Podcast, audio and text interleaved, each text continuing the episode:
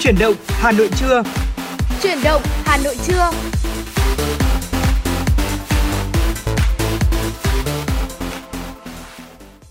Quý vị thính giả thân mến, Tuấn Kỳ và Lưu Hương đã quay trở lại trong chương trình Chuyển động Hà Nội trưa rồi đây. Chương trình của chúng tôi thì được phát sóng trên tần số FM 96 MHz của Đài Phát thanh và Truyền hình Hà Nội và đang được phát trực tiếp trên trang trực tuyến trang web là hanoitv.vn thưa quý vị.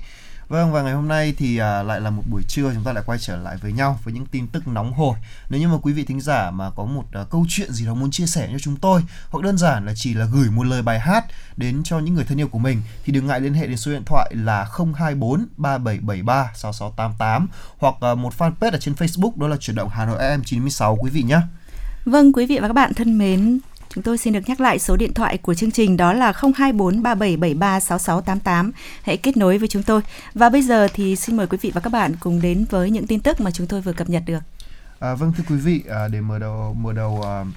bản tin ngày hôm nay thì xin mời quý vị cùng lắng nghe đó là sáng ngày mùng 7 tháng 2, tức là ngày mùng 7 tháng Giêng năm Nhâm Dần 2022 thì tại xã Đội Sơn, huyện à, Duy Tiên, tỉnh Hà Nam, Ủy ban nhân dân tỉnh Hà Nam và huyện Duy Tiên đã tổ chức lễ hội Tịch Điền Đội Sơn năm 2022. À, Chủ tịch nước Nguyễn Xuân Phúc đã về chung vui và thực hiện nghi thức là Tịch Điền cùng với nhân dân địa phương. Cùng dự thì có Bí thư Trung ương Đoàn, à, Bí thư Trung ương Đảng, à, Chủ tịch Ủy ban Trung ương Mặt trận Tổ quốc Việt Nam Đỗ Văn Chiến, À, Phó Thủ tướng Chính phủ Lê Văn Thành và lãnh đạo một số bộ ngành.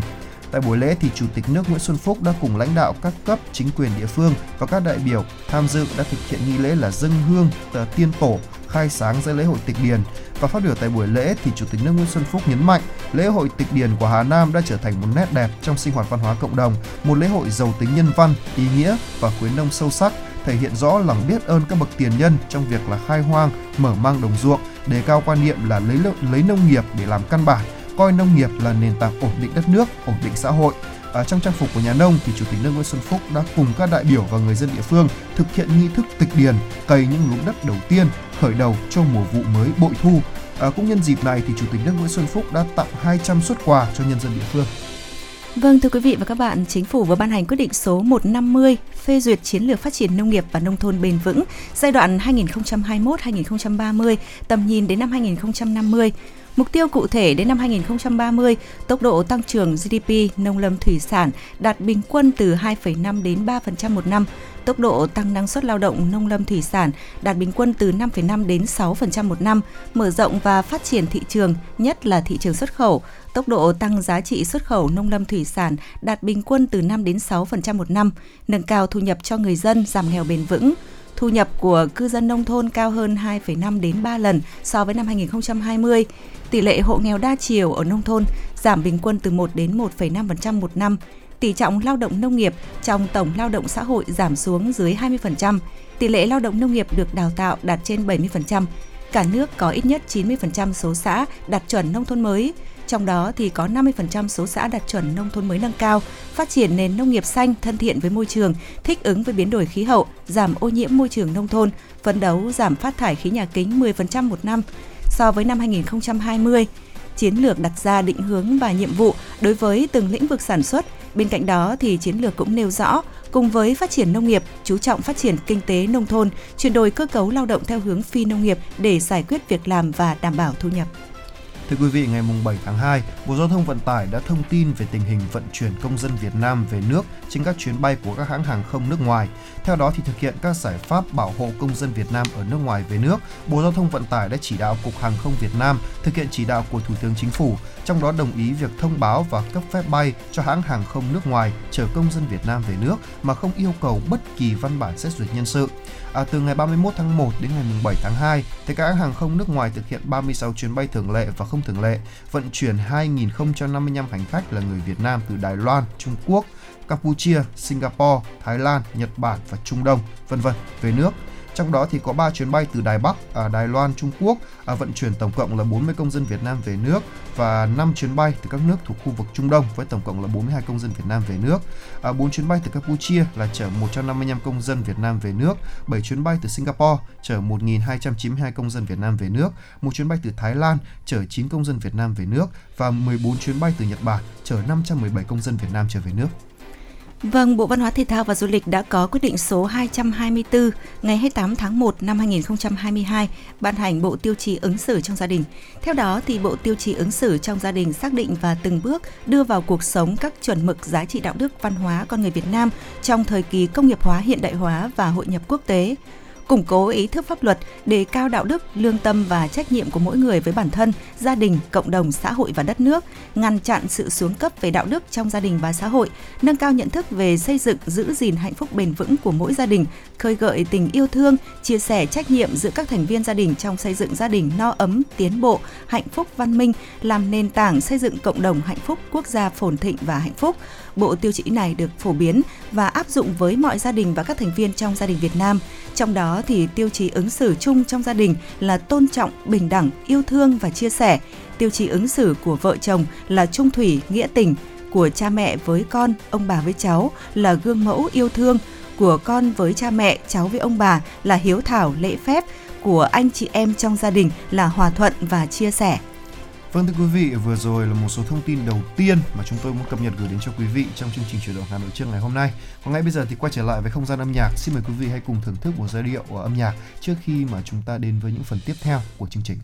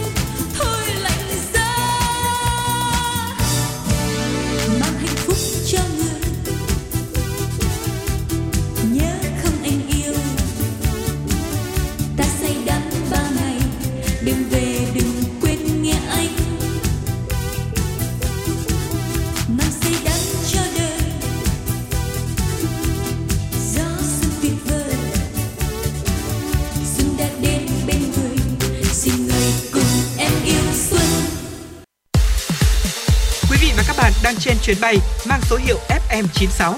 Hãy thư giãn, chúng tôi sẽ cùng bạn trên mọi cung đường. Hãy giữ sóng và tương tác với chúng tôi theo số điện thoại 024 3773 6688. Vâng thưa quý vị quay trở lại với cả dòng chảy tin tức thì xin mời quý vị cùng tiếp tục lắng nghe một số thông tin mà phóng viên Kim Anh đã thực hiện mà gửi về cho chương trình. Thưa quý vị là theo Bảo hiểm xã hội Việt Nam, giai đoạn 2022-2025, đơn vị phối hợp với các cơ quan chức năng nỗ lực bảo đảm là 100% người dân thuộc hộ nghèo, hộ cận nghèo được hỗ trợ tham gia bảo hiểm y tế thông qua nhiều chính sách hỗ trợ, trong đó có bảo hiểm y tế. Năm 2021, cả nước giảm 0,52% tỷ lệ hộ nghèo theo chuẩn nghèo giai đoạn 2016-2021 từ 2,75% cuối năm 2020 xuống còn 2,23% vào cuối năm 2021, giảm 0,34% tỷ lệ hộ cận nghèo từ 3,71% cuối năm 2020 xuống còn 3,37% cuối năm 2021 theo chuẩn nghèo giai đoạn 2022-2025 cao hơn nhiều so với giai đoạn trước. Ước tính nước ta còn khoảng 14% hộ dân cư có thu nhập dưới mức sống tối thiểu, tương ứng với khoảng 3,8 triệu hộ nghèo. Trong đó tỷ lệ hộ nghèo chiếm khoảng 8% tổng số hộ dân, tương ứng với 2,2 triệu hộ dân. Tỷ lệ hộ cận nghèo khoảng 6%, tương ứng với 1,6 triệu hộ dân.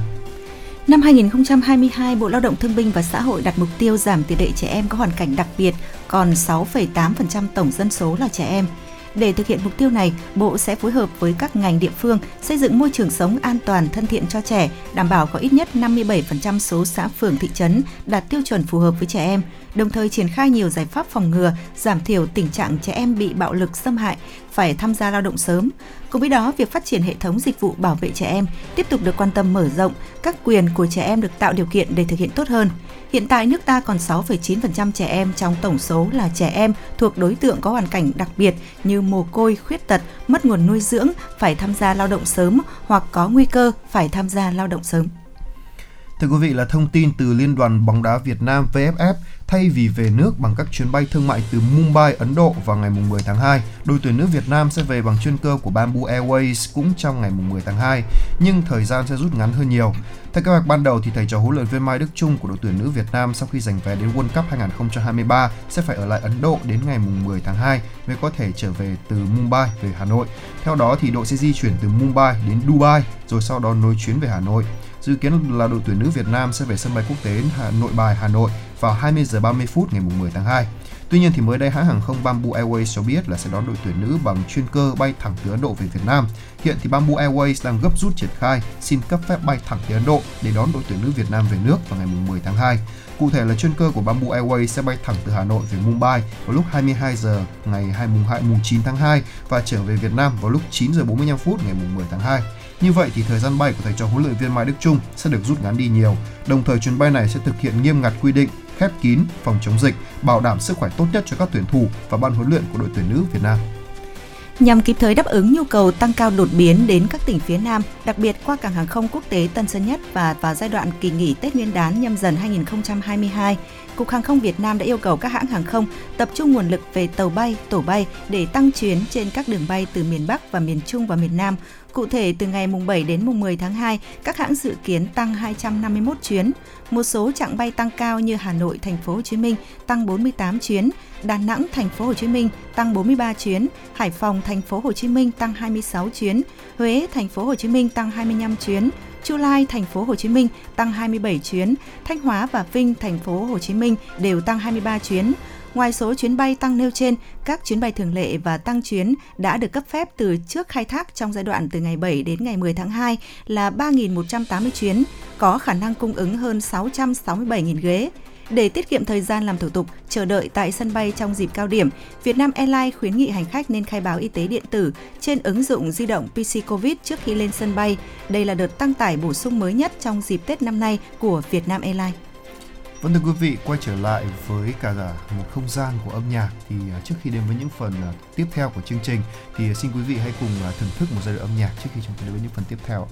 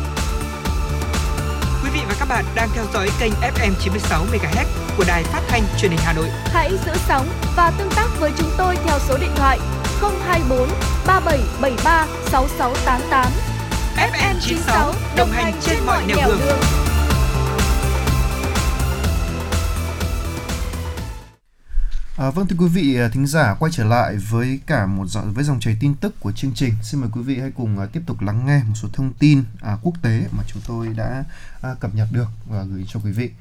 Xin mời quý vị cùng lắng nghe. Ạ.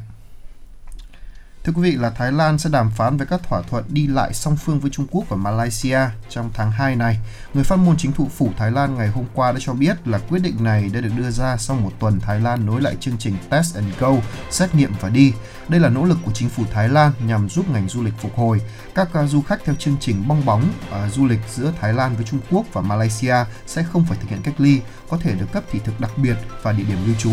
Các bên cũng sẽ thảo luận cụ thể về hạn mức chi trả bảo hiểm y tế, số lượng khách được phép qua lại cũng như là những khu vực du khách có thể đi lại để ngăn chặn dịch bùng phát. Bộ Du lịch và Bộ Du lịch và Thể thao Thái Lan kỳ vọng là sự trở lại của khách du lịch Trung Quốc và Malaysia sẽ giúp ngành du lịch nước này phục hồi một cách bền vững, bởi đây là hai nhóm du khách lớn nhất đến nước này trước khi dịch Covid-19 bùng phát. Cùng với việc là đàm phán về bong bóng du lịch với Trung Quốc và Malaysia, Thái Lan cũng đang theo dõi các thỏa thuận song phương với các nước, đặc biệt là các nước cũng có chung biên giới nhằm giúp ngành du lịch nước này phục hồi sau đại dịch và hướng tới mục tiêu thu hút 8 triệu lượt khách du lịch quốc tế trong năm nay. Nhật Bản đang xem xét sớm cấp phép có điều kiện đối với thuốc điều trị COVID-19 dạng uống do một công ty dược phẩm trong nước Sionogi bào chế. Kết quả thử nghiệm lâm sàng đang được thực hiện cho thấy thuốc điều trị COVID-19 dạng uống S217622 có sự khác biệt đáng kể trong hiệu quả kháng virus so với giả dược cũng như giúp cải thiện triệu chứng khi mắc COVID-19. Thuốc này dành cho người nhiễm COVID-19 giai đoạn đầu nhằm ngăn ngừa bệnh chuyển nặng giúp giảm các triệu chứng như sốt và ho. Trao đổi với báo giới, giám đốc điều hành Shionogi Isao Teshirogi cho biết công ty có thể nộp hồ sơ để loại thuốc này sớm được cấp phép ngay trong tuần tới và có thể cung cấp 1 triệu liều vào cuối tháng 3. Thuốc viên S217622 dành cho người nhiễm COVID-19 giai đoạn đầu nhằm ngăn ngừa bệnh chuyển nặng. Với liều dùng một viên một ngày, thuốc giúp chặn đứng chức năng của một enzyme gọi là post-TC làm chậm sự lây lan của virus trong cơ thể.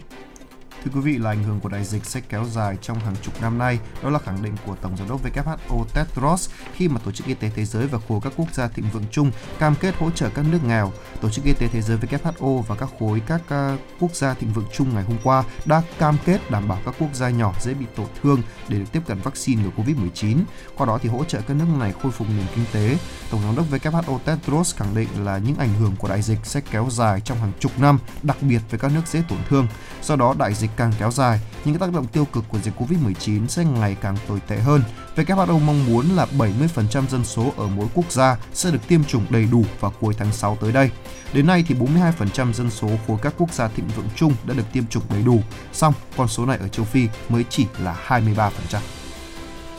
À, vâng thưa quý vị, à,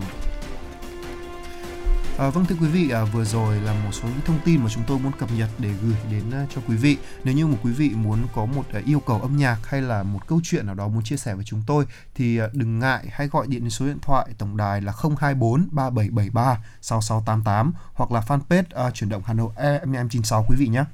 Vâng, quý vị và các bạn thân mến, chúng tôi xin được nhắc lại số điện thoại của chương trình là 024 3773 6688. Hãy kết nối với chúng tôi. Và ngay sau đây chúng tôi xin được gửi tới một ca khúc cho quý vị và các bạn trong buổi trưa ngày hôm nay. Đó là bài hát Điệp khúc mùa xuân. Xin mời quý vị cùng lắng nghe.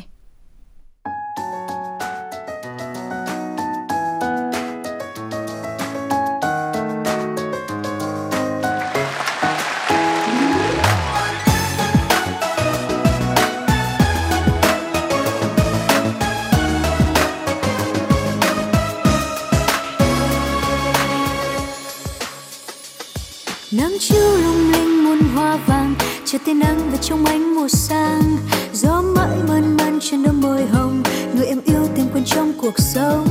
Bướm vẫn tung tăng bay la đà, mặc trời mây buồn nhiệt trôi thiết tha. Ánh mắt mơ trong nơi xa vời, chờ mùa xuân đến đêm buồn vui.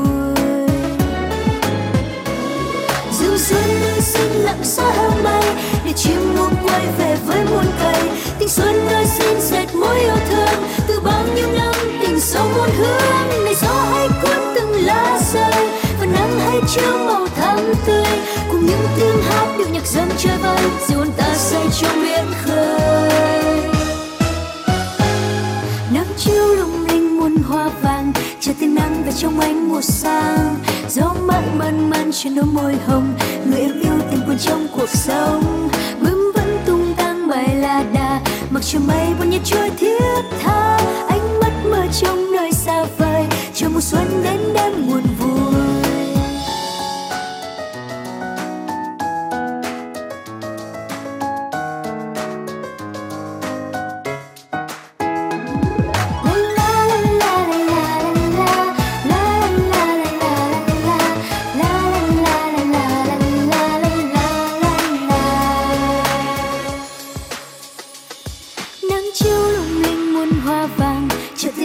Trong ánh mùa sang gió mãi mơn man trên đôi môi hồng, người em yêu tìm quên trong cuộc sống. Bướm vẫn tung tăng bài lạc đà, mặc chiều mây buồn nhạt trôi thiết tha. Ánh mắt mơ trong nơi xa vời cho mùa xuân đến đêm nguồn vui.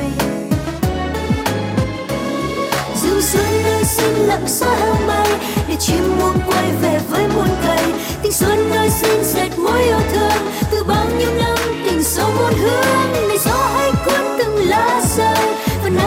trắng màu thắm tươi. Cùng những tiếng hát điệu nhạc dâng chơi vơi dù ta say trong biển khơi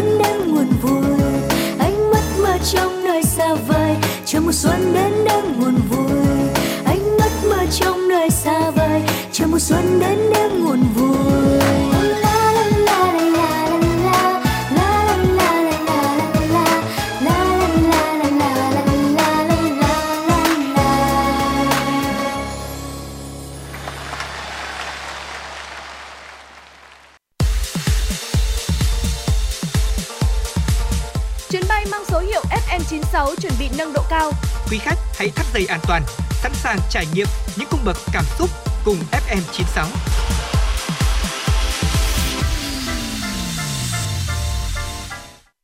Thưa quý vị thính giả, à, năm 2021 cùng với cả nước thì thủ đô Hà Nội đã phải chịu tác động mạnh mẽ của đại dịch Covid-19. Nhưng mà với tinh thần đoàn kết trên dưới một lòng, quyết tâm và nỗ lực vượt bậc, thủ đô Hà Nội đã đạt được những kết quả toàn diện trên tất cả các lĩnh vực. Và nhân dịp à, xuân mới nhâm dần 2022 thì phóng viên của Đài Phát thanh và Truyền hình Hà Nội đã có cuộc phỏng vấn với Bí thư Thành ủy Đinh Tiến Dũng về nội dung này. Xin mời quý vị thính giả cùng lắng nghe. Kính thưa đồng chí, nhân dịp xuân mới nhâm dần, xin phép được thay mặt cán bộ phóng viên Đài Phát thanh Truyền hình Hà Nội cũng như khán thính giả thủ đô được gửi lời chúc mừng năm mới, sức khỏe, hạnh phúc và bình an tới đồng chí Bí thư Thành ủy. Kính thưa đồng chí, năm vừa qua, cùng với cả nước, thủ đô Hà Nội của chúng ta đã phải chịu tác động mạnh của đại dịch COVID-19 trong bối cảnh phải thực hiện nhiều nhiệm vụ chính trị rất quan trọng. Nhìn lại năm Tân Sửu 2021, xin đồng chí cho biết đánh giá về những kết quả nổi bật của Hà Nội. Vâng. Có thể nói ờ, đợt dịch ờ, Covid lần thứ tư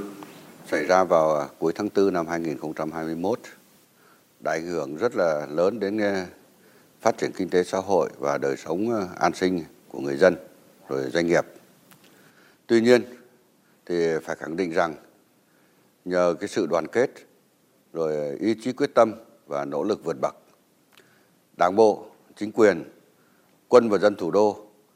vẫn à, cơ bản à, hoàn thành được à, ba cái nhiệm vụ quan trọng với một số cái kết quả nổi bật như sau. Ờ, trước tiên là cấp ủy rồi cấp các cấp ủy đảng của thành phố đã lãnh đạo, chỉ đạo quyết liệt để triển khai nghiên cứu, học tập quán triệt sớm rồi đưa nghị quyết đại hội 13 của Đảng và nghị quyết đại hội 17 của Đảng bộ thành phố vào cuộc sống. Và cụ thể là vừa qua thì đoàn kiểm tra tại Hà Nội của Bộ Chính trị, đoàn kiểm tra được quyết định ờ, thành lập theo quyết định số 135 của Bộ Chính trị đã đánh giá là Thành ủy Hà Nội đã xây dựng và ban hành rất là sớm các cái văn bản để lãnh đạo, chỉ đạo, triển khai, nghiên cứu, học tập, quán triệt và cụ thể hóa nghị quyết. Công tác tuyên truyền được xác định là nhiệm vụ trọng tâm, thường xuyên với nhiều hình thức phong phú, đa dạng và có hiệu quả. Đã huy động nhiều cái kênh tuyên truyền rồi khai thác và phát huy thế mạnh của truyền thông đa phương tiện. Rồi mạng xã hội đã nâng cao mức độ rồi tốc độ lan tỏa thông tin đến các cái tầng lớp nhân dân và toàn xã hội. Ban Thường vụ Thành ủy đã ban hành nhiều văn bản lãnh đạo, rồi chỉ đạo, yêu cầu kiểm tra đối với vai trò lãnh đạo và chỉ đạo trách nhiệm cá nhân các đồng chí bí thư cấp ủy trong việc tổ chức, học tập, quán triệt và tuyên truyền, triển khai thực hiện nghị quyết đại hội ờ, đảng các cấp, rồi thành thành lập các cái đoàn kiểm tra đối với 15 cái đảng bộ trực thuộc của thành ủy và trong tổ chức thực hiện nghị quyết thì đảng bộ Hà Nội đã chủ động nhìn nhận, phân tích, đánh giá tổng thể và quyết định chọn cái hướng đột phá từ những cái việc à, còn rất là khó, rất là vướng mắc, tồn tại lâu nay để tập trung lãnh đạo, chỉ đạo và tổ chức thực hiện à, đảm bảo cái kết quả cụ thể trong nhiệm kỳ này. Kết quả thứ hai mang tính chất quyết định đó là thành phố đã chủ chủ động dự báo trước cái tình hình và có giải pháp trúng đúng nên đã kiểm soát hiệu quả cái dịch Covid-19, bảo vệ tốt nhất cho sức khỏe và an toàn tính mạng của người dân.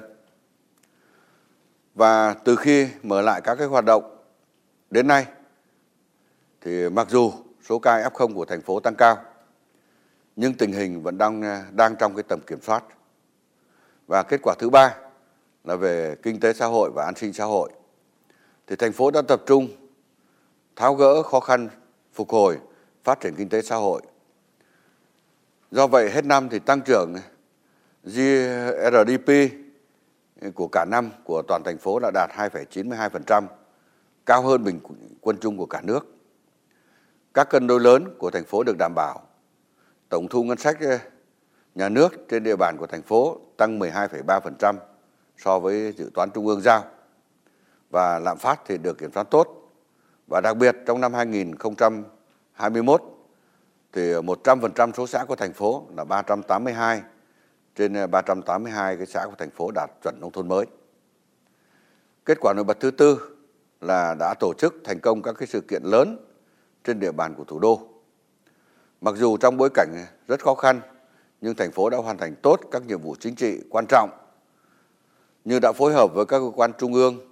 tổ chức thành công Đại hội đại biểu toàn quốc lần thứ 13 của Đảng, rồi tổ chức thành công cuộc bầu cử đại biểu Quốc hội khóa 15 và đại biểu Hội đồng Nhân dân các cấp nhiệm kỳ 2021-2026, rồi tổ chức thành công cái kỳ thi tuyển sinh vào lớp 10, kỳ thi tốt nghiệp trung học phổ thông năm 2021, cùng nhiều sự kiện chính trị, văn hóa, xã hội quan trọng khác và đảm bảo an toàn tuyệt đối trên mọi phương diện. Đặc biệt, trong ờ, công tác xây dựng đảng, xây dựng hệ thống chính trị, thì thành phố tiếp tục được ờ, quan tâm lãnh đạo chỉ đạo và đạt kết quả cao. Thành ủy đã sớm ban hành và triển khai 10 chương trình công tác toàn khóa. Trong đó, chương trình số 01 là chương trình quan trọng nhất và xuyên suốt các chương trình công tác. Đó là chương trình về tăng cường công tác xây dựng chỉnh đốn đảng, xây dựng đảng bộ và hệ thống chính trị của thành phố trong sạch, vững mạnh, rồi đẩy mạnh cái cải cách hành chính của giai đoạn 2021-2025 có ý nghĩa hết sức quan trọng, xác định một trong những mục tiêu hàng đầu là xây dựng các các cấp ủy đảng và tổ chức cơ sở đảng thật sự là trong sạch, thật sự là vững mạnh, gương mẫu về chính trị, về tư tưởng, tổ chức và đạo đức, xây dựng đội ngũ cán bộ, đảng viên của Đảng bộ thành phố, gương mẫu tiêu biểu về chính trị, về tư tưởng, về phẩm chất, năng lực và uy tín. Thành phố cũng đã xây dựng ban hành các cái nghị quyết quy định quan trọng về công tác cán bộ như là nghị quyết về tập trung xây dựng và nâng cao chất lượng đội ngũ cán bộ các cấp nhiệm kỳ 2021 2025 và những năm tiếp theo. Quy định về quản lý cán bộ, phân cấp quản lý cán bộ và bổ nhiệm, giới thiệu cán bộ ra ứng cử. Rồi quy định mới về đánh giá hàng tháng đối với cán bộ, công chức, viên chức, người lao động của toàn thành phố quy định về luân phiên, luân chuyển, chuyển đổi vị trí công tác cán bộ. Và gần đây nhất là cái kế hoạch luân chuyển, điều động và chuyển đổi vị trí công tác đối với cán bộ diện ờ, ban thường vụ thành ủy quản lý. Đồng thời là tiếp tục chỉ đạo tăng cường đổi mới, sắp xếp lại tổ chức bộ máy của các sở, ngành, đảm bảo hoạt động ngày càng hiệu lực và hiệu quả. Dạ vâng, đó là những kết quả không chỉ nổi bật nhất mà thực sự toàn diện trên mọi mặt công tác đã cho thấy tinh thần đại đoàn kết trên dưới một lòng của Đảng bộ, chính quyền, quân và dân thủ đô. Tiếp theo đây thì Thành ủy Hà Nội sẽ triển khai những giải pháp gì để cụ thể hóa các nghị quyết, chỉ thị, các chủ trương lớn đã đề ra, đảm bảo thực hiện có hiệu quả nghị quyết đại hội 13 của Đảng, nghị quyết đại hội 17 Đảng bộ thành phố ở năm có ý nghĩa bản lề 2022, thưa đồng chí. Mục tiêu của Thành ủy Hà Nội trong năm 2022 là tiếp tục lãnh đạo rồi chỉ đạo để triển khai thực hiện ờ, khẩn trương và có hiệu quả nghị quyết đại hội đại biểu toàn quốc lần thứ 13 của Đảng và nghị quyết đại hội Đảng ờ, bộ thành phố lần thứ 17 và các cái nghị quyết đại ờ, đại hội Đảng các cấp nhất là thực hiện thực hóa năm cái định hướng lớn nhiệm vụ trọng tâm và ba khâu đột phá 10 chương, ờ, chương trình công tác toàn khóa cũng như hai nghị quyết chuyên đề về và các cái nghị quyết chỉ thị quan trọng khác tất cả nhằm xây dựng ờ, thủ đô phát triển nhanh và bền vững và theo hướng đô thị ờ, xanh, thành phố thông minh và hiện đại, có sức cạnh tranh cao. Thành phố sẽ tăng cường xây dựng chỉnh đốn đảng và xây dựng hệ thống chính trị. Trong đó, với chủ đề công tác tiếp nối của năm 2021 là kỷ cương, trách nhiệm, hành động, sáng tạo và phát triển. Trong năm 2022, thành phố sẽ tập trung lãnh đạo chỉ đạo để thiết lập cái trạng thái thích ứng an toàn, linh hoạt, kiểm soát hiệu quả dịch Covid-19 để phát triển kinh tế xã hội. Phấn đấu hoàn thành và hoàn thành vượt mức 22 chỉ tiêu phát triển kinh tế xã hội đã đề ra. Trong đó phấn đấu tăng trưởng GDP đạt 7 đến 7,5% so với năm 2021. Và tôi cho rằng để thành công thì chúng ta phải tiếp tục khơi dậy cái sức mạnh tổng hợp của cả hệ thống chính trị và nhân dân thủ đô. Để thành công trên các lĩnh vực năm 2022, chúng ta vẫn phải gắn với việc thực hiện tốt công tác phòng chống dịch bệnh COVID-19. Rồi trong đó, trọng tâm của công tác phòng chống dịch là đẩy mạnh cái phân cấp, giao quyền gắn với trách nhiệm của người đứng đầu, các cấp. Rồi chuẩn bị sẵn sàng theo phương châm bốn tại chỗ, đảm bảo chủ động trong mọi tình huống, nhất là nâng cao cái năng lực của hệ thống y tế từ thành phố xuống cơ sở. Ngoài ra, thì việc tiếp tục thực hiện đồng bộ các cái giải pháp, biện pháp đảm bảo các cân đối lớn của thành phố, đẩy nhanh cái sự phục hồi và phát triển các ngành kinh tế, nhất là dịch vụ thương mại, du lịch, phục hồi các chuỗi cung ứng, vùng nguyên liệu, rồi các kênh phân phối, rồi quyết liệt giải phóng mặt bằng, đẩy nhanh tiến độ thi công và giải ngân vốn đầu tư ngay từ những ngày đầu năm cũng rất là quan trọng. Và trên quan điểm lấy doanh nghiệp và người dân là trung tâm phục vụ, thành phố sẽ quyết liệt cải cách hành chính, cải thiện môi trường đầu tư kinh doanh, tăng cường cái phân cấp phân quyền và nâng cao cái kỷ luật kỷ cương trong cái thực thi công vụ để tháo gỡ khó khăn vướng mắc trong sản xuất, kinh doanh và đẩy nhanh cái tiến độ triển khai các cái dự án đầu tư, chú trọng các cái công trình lớn trọng điểm có tính chất lan tỏa và đột phá. Triển khai các cái chủ trương, dự án lớn như đầu tư vượt đường vành đai 4, rồi cải tạo, xây dựng lại cái chung cư cũ, rồi việc lập quy hoạch phát triển thành phố giai đoạn 2021-2030, tầm nhìn đến 2050. Rồi điều chỉnh tổng thể quy hoạch chung xây dựng thủ đô Hà Nội. Rồi lập hồ sơ để đề nghị ờ, sửa đổi luật thủ đô, vân vân. Trong đó thì cái đường vành đai 4 vùng thủ đô Hà Nội sẽ mở rộng cái không gian phát triển cho Hà Nội, rồi thúc đẩy phát triển liên vùng và khi công trình hoàn thành thì không chỉ góp phần giảm ùn tắc giao thông, rồi mở rộng cái không gian để phát triển cho Hà Nội, mà còn à, tăng cái khả năng kết nối, tạo cái động lực thúc đẩy phát triển kinh tế xã hội các cái tỉnh, thành phố trong vùng thủ đô, vùng đồng bằng sông Hồng và vùng kinh tế trọng điểm Bắc Bộ. Đồng thời Hà Nội cũng sẽ dành nguồn lực đáng kể để đặt ờ, trọng tâm đầu tư vào ba cái lĩnh vực hiện nay đang rất là quan trọng. Đó là thứ nhất là đầu tư để nâng cao cái nâng cấp cái hệ thống y tế, nhất là hệ thống y tế cơ sở và y tế dự phòng, rồi một số cái bệnh viện ờ, của thành phố. Thứ hai là đầu tư để phát triển giáo dục và đào tạo tập trung vào cả vấn đề về cơ sở vật chất và đầu tư về con người. Thứ ba là tập trung phát triển văn hóa, đầu tư tu bổ, tôn tạo để phát huy giá trị. Hiện nay trên địa bàn thành phố là có 5.922 di tích văn hóa lịch sử. Cho nên chúng tôi cũng quyết tâm đầu tư vào lĩnh vực này cũng là cái lĩnh vực rất quan trọng. Dạ vâng, kính thưa đồng chí, nói về lĩnh vực văn hóa vốn luôn được Hà Nội xem trọng và coi là nền tảng tinh thần, nguồn lực nội sinh của sự phát triển. Lần đầu tiên Thành ủy Hà Nội đã thông qua ban hành nghị quyết về phát triển công nghiệp văn hóa. Đây là sự cụ thể hóa tinh thần hội nghị văn hóa toàn quốc vừa qua. Để nghị quyết đi vào cuộc sống, Thành ủy Hà Nội sẽ có những giải pháp gì? Xin đồng chí Bí thư Thành ủy có thể cho biết cụ thể hơn ạ. Vâng, với vị, à, vị trí rồi vai trò đặc biệt Hà Nội có cái nền tảng văn hóa và với cái tiềm năng rất là to lớn. Kể từ khi Đức vua Lý Thái Tổ đặt nền móng định đô ở Thăng Long đến nay, trải qua hơn ờ, 1010 ờ, năm, mảnh đất Thăng Long, Hà Nội là nơi lắng hồn núi sông ngàn năm,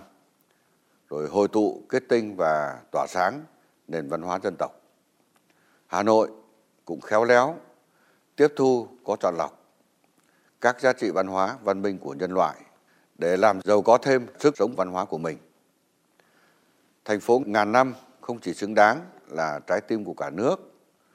mà còn được bạn bè thế giới tôn vinh là thủ đô của lương tri và phẩm giá con người. Thành phố vì hòa bình, thành phố sáng tạo. Văn hiến, anh hùng, hòa bình, hữu nghị từ lâu đã trở thành những phẩm chất cao quý và truyền thống tốt đẹp tạo nên bản sắc văn hóa của Hà Nội. Và gần đây nhất thì phát biểu tại Hội nghị Văn hóa Toàn quốc triển khai thực hiện nghị quyết Đại hội 13 của Đảng diễn ra vào ngày 24 tháng 11 năm 2021, đồng chí Tổng Bí thư Nguyễn Phú Trọng đã chỉ rõ đây là lần đầu tiên trong văn kiện Đại hội Đảng, Đảng ta đã đề cập một cách toàn diện và sâu sắc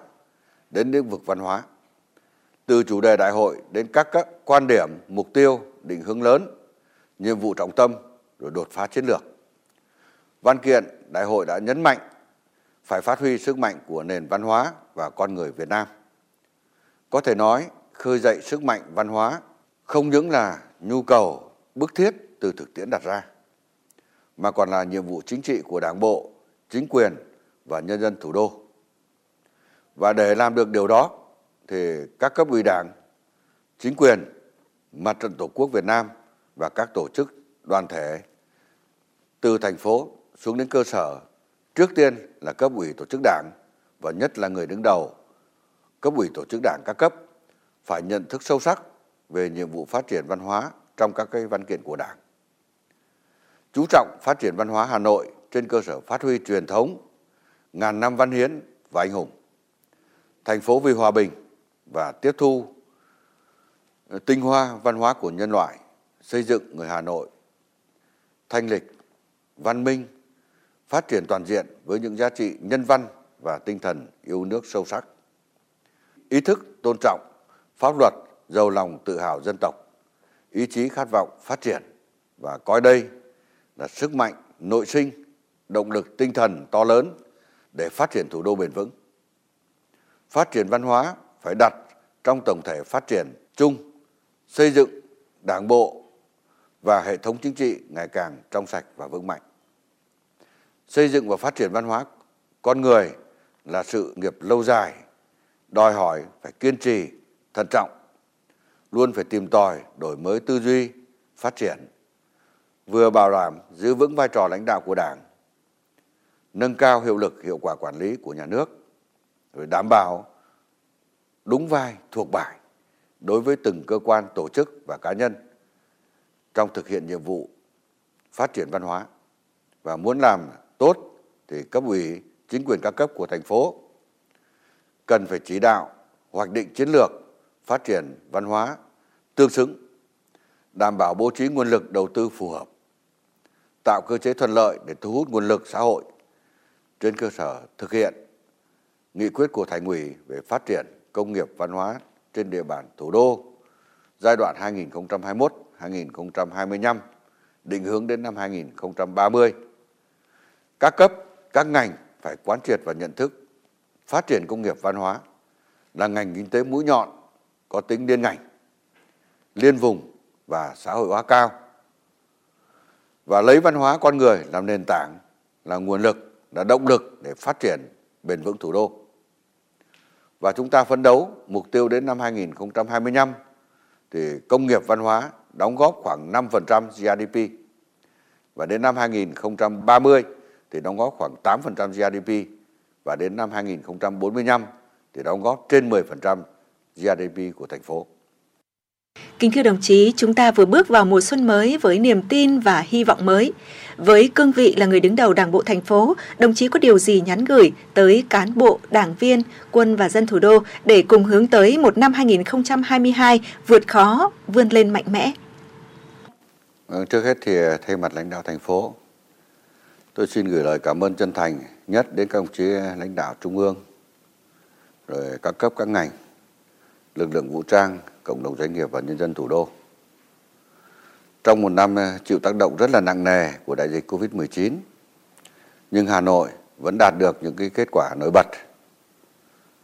Đó là nhờ sự quan tâm lãnh đạo, rồi chỉ đạo kịp thời, giúp đỡ, hỗ trợ tích cực của Trung ương, ờ, các bộ ngành, rồi các cái địa phương và đặc biệt là sự phấn đấu của cả hệ thống chính trị, cộng đồng doanh nghiệp ờ, và sự chia sẻ chung sức đồng lòng của nhân dân thủ đô. Ờ, tôi tin tưởng với truyền thống đoàn kết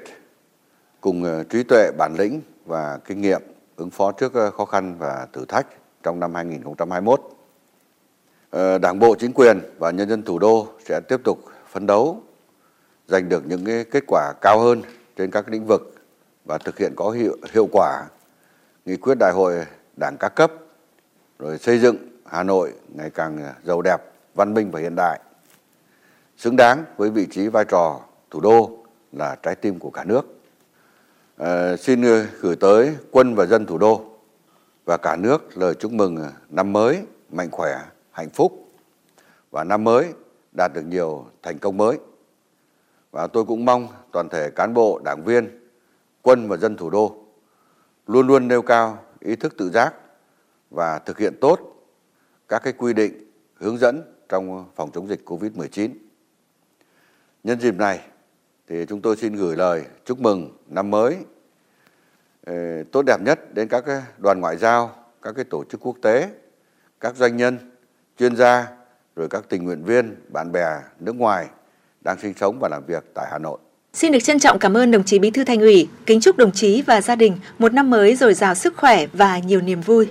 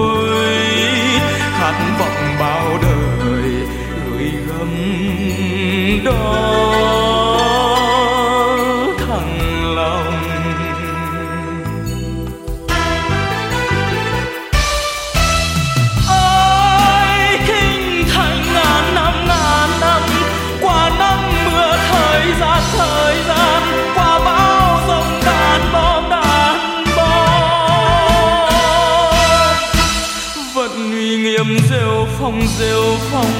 hà nội. Vẫn thơm hương từng trang từng trang hà nội.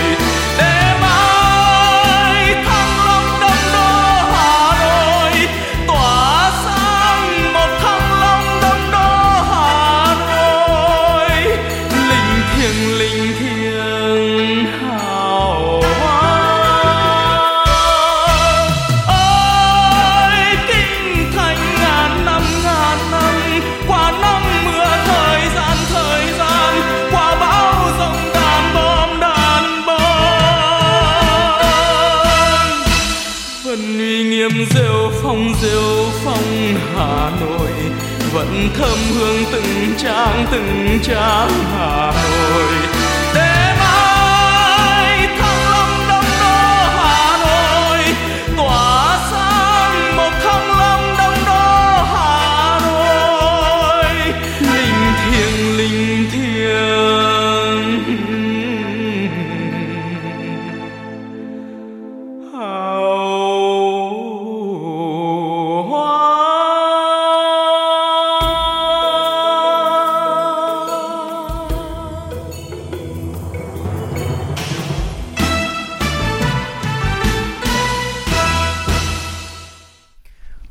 Giả, vừa rồi là một uh, ca khúc uh, sau một à, cái cuộc trò chuyện đó với cả bí thư thành ủy Hàn à, bí thư, thành ủy Đinh Tiến Dũng. Và phải nói rằng là trong cái năm 2022 này thì đây là một năm với tràn đầy hy vọng tôi thấy là như vậy. Và tạm biệt là chú Châu Vàng. Mà ở trên mạng xã hội người ta thường nói rằng là năm con trâu là cái năm mà chúng ta vất vả nhất như mà chú như một chú trâu vậy. Đó là để chúng ta gọi là cần mẫn vất vả. Đấy nhưng mà đến năm con hổ thì là đấy sẽ là một năm mà gọi là gọi là tràn đầy khí thế một năm mà chúng ta sẽ bứt phá lên và ai cũng sẽ dũng mãnh và mạnh mẽ hơn. Đó như là chú hổ vậy đó. Và tôi hy vọng rằng đây cũng sẽ là một cái năm mà tuyệt vời như vậy là một năm bàn đạp một năm sức bật cho tất cả mọi người. À, chị Lưu Hương có nghĩ thế không ạ? Dạ vâng, à, Lưu Hương nghĩ rằng là à, với cái tinh thần đại đoàn kết trên dưới một lòng và quyết tâm nỗ lực vượt bậc thì trong năm 2022, thủ đô Hà Nội cùng với cả nước sẽ tiếp tục đạt được những kết quả toàn diện trên tất cả các lĩnh vực và chúng ta sẽ có một năm mới 2022 uh, ờ, với nhiều thành công mới. Vâng, quý vị và các bạn đang nghe chương trình Truyền động Hà Nội trưa của Đài Phát thanh Truyền hình Hà Nội và các bạn hãy ghi nhớ số điện thoại nóng của chương trình là 024 3773 6688. Quý vị và các bạn hãy kết nối với chúng tôi để uh, chia sẻ những vấn đề mà quý vị và các bạn quan tâm cũng như là muốn tặng cho người thân bạn bè một giai điệu âm nhạc uh, và Trước khi chúng ta đến với những nội dung tiếp theo của truyền động Hà Nội trưa thì chúng tôi mời quý thính giả hãy cùng đến với một giai điệu âm nhạc khác, bài hát Áo lụa Hà Đông. Xin mời quý thính giả cùng lắng nghe.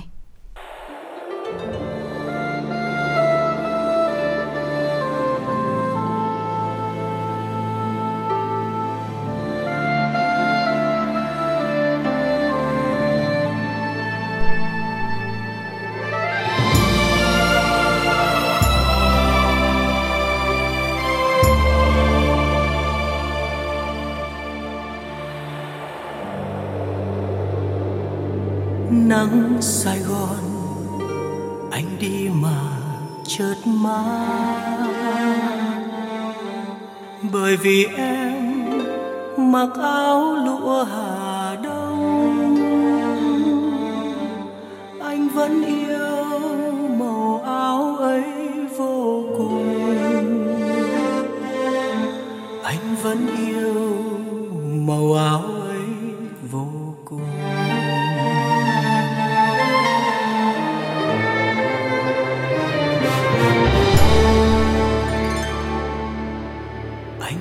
nhớ em ngồi đây tóc ngắn. Mà mùa thu dài lắm ở chung quanh. Linh hồn anh vội vã vẽ chân dung. Bài vội vã vào trong hồn mơ cửa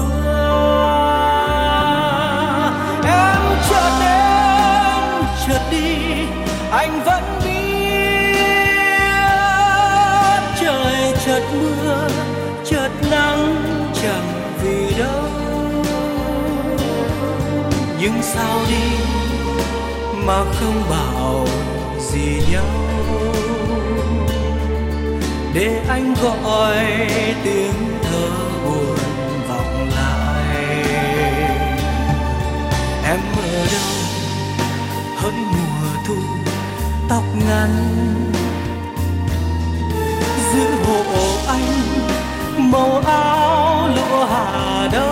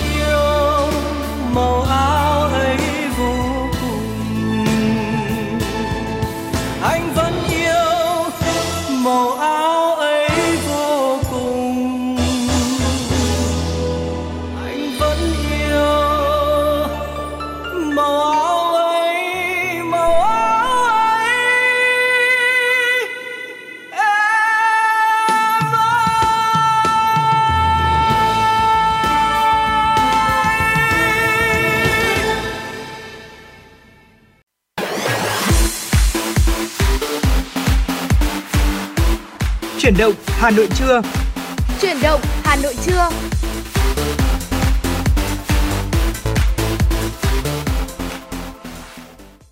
Thính giả thân mến, Tuấn Kỳ và Lưu Hương đã quay trở lại với quý vị trong chương trình Chuyển động Hà Nội trưa được phát sóng à, vào lúc à, 11 giờ vào à, vào cái khung đằng sau này và chương trình của chúng tôi đang được phát sóng trực tiếp trên tần số FM 96 MHz của Đài Phát thanh và Truyền hình Hà Nội và cũng đang được phát trực tuyến trên trang web hanoitv.vn. Và nếu như quý vị thính giả có một cái vấn đề gì mà quý vị đang quan tâm hay thắc mắc thì hãy đừng ngại gọi điện thoại cho chúng tôi qua số điện thoại đường dây nóng là 024 3773 6688 hay thậm chí đơn giản là gửi một giai điệu âm nhạc đến cho những người mà mình à, yêu thương thôi ạ. Còn à, nếu như bây giờ còn à,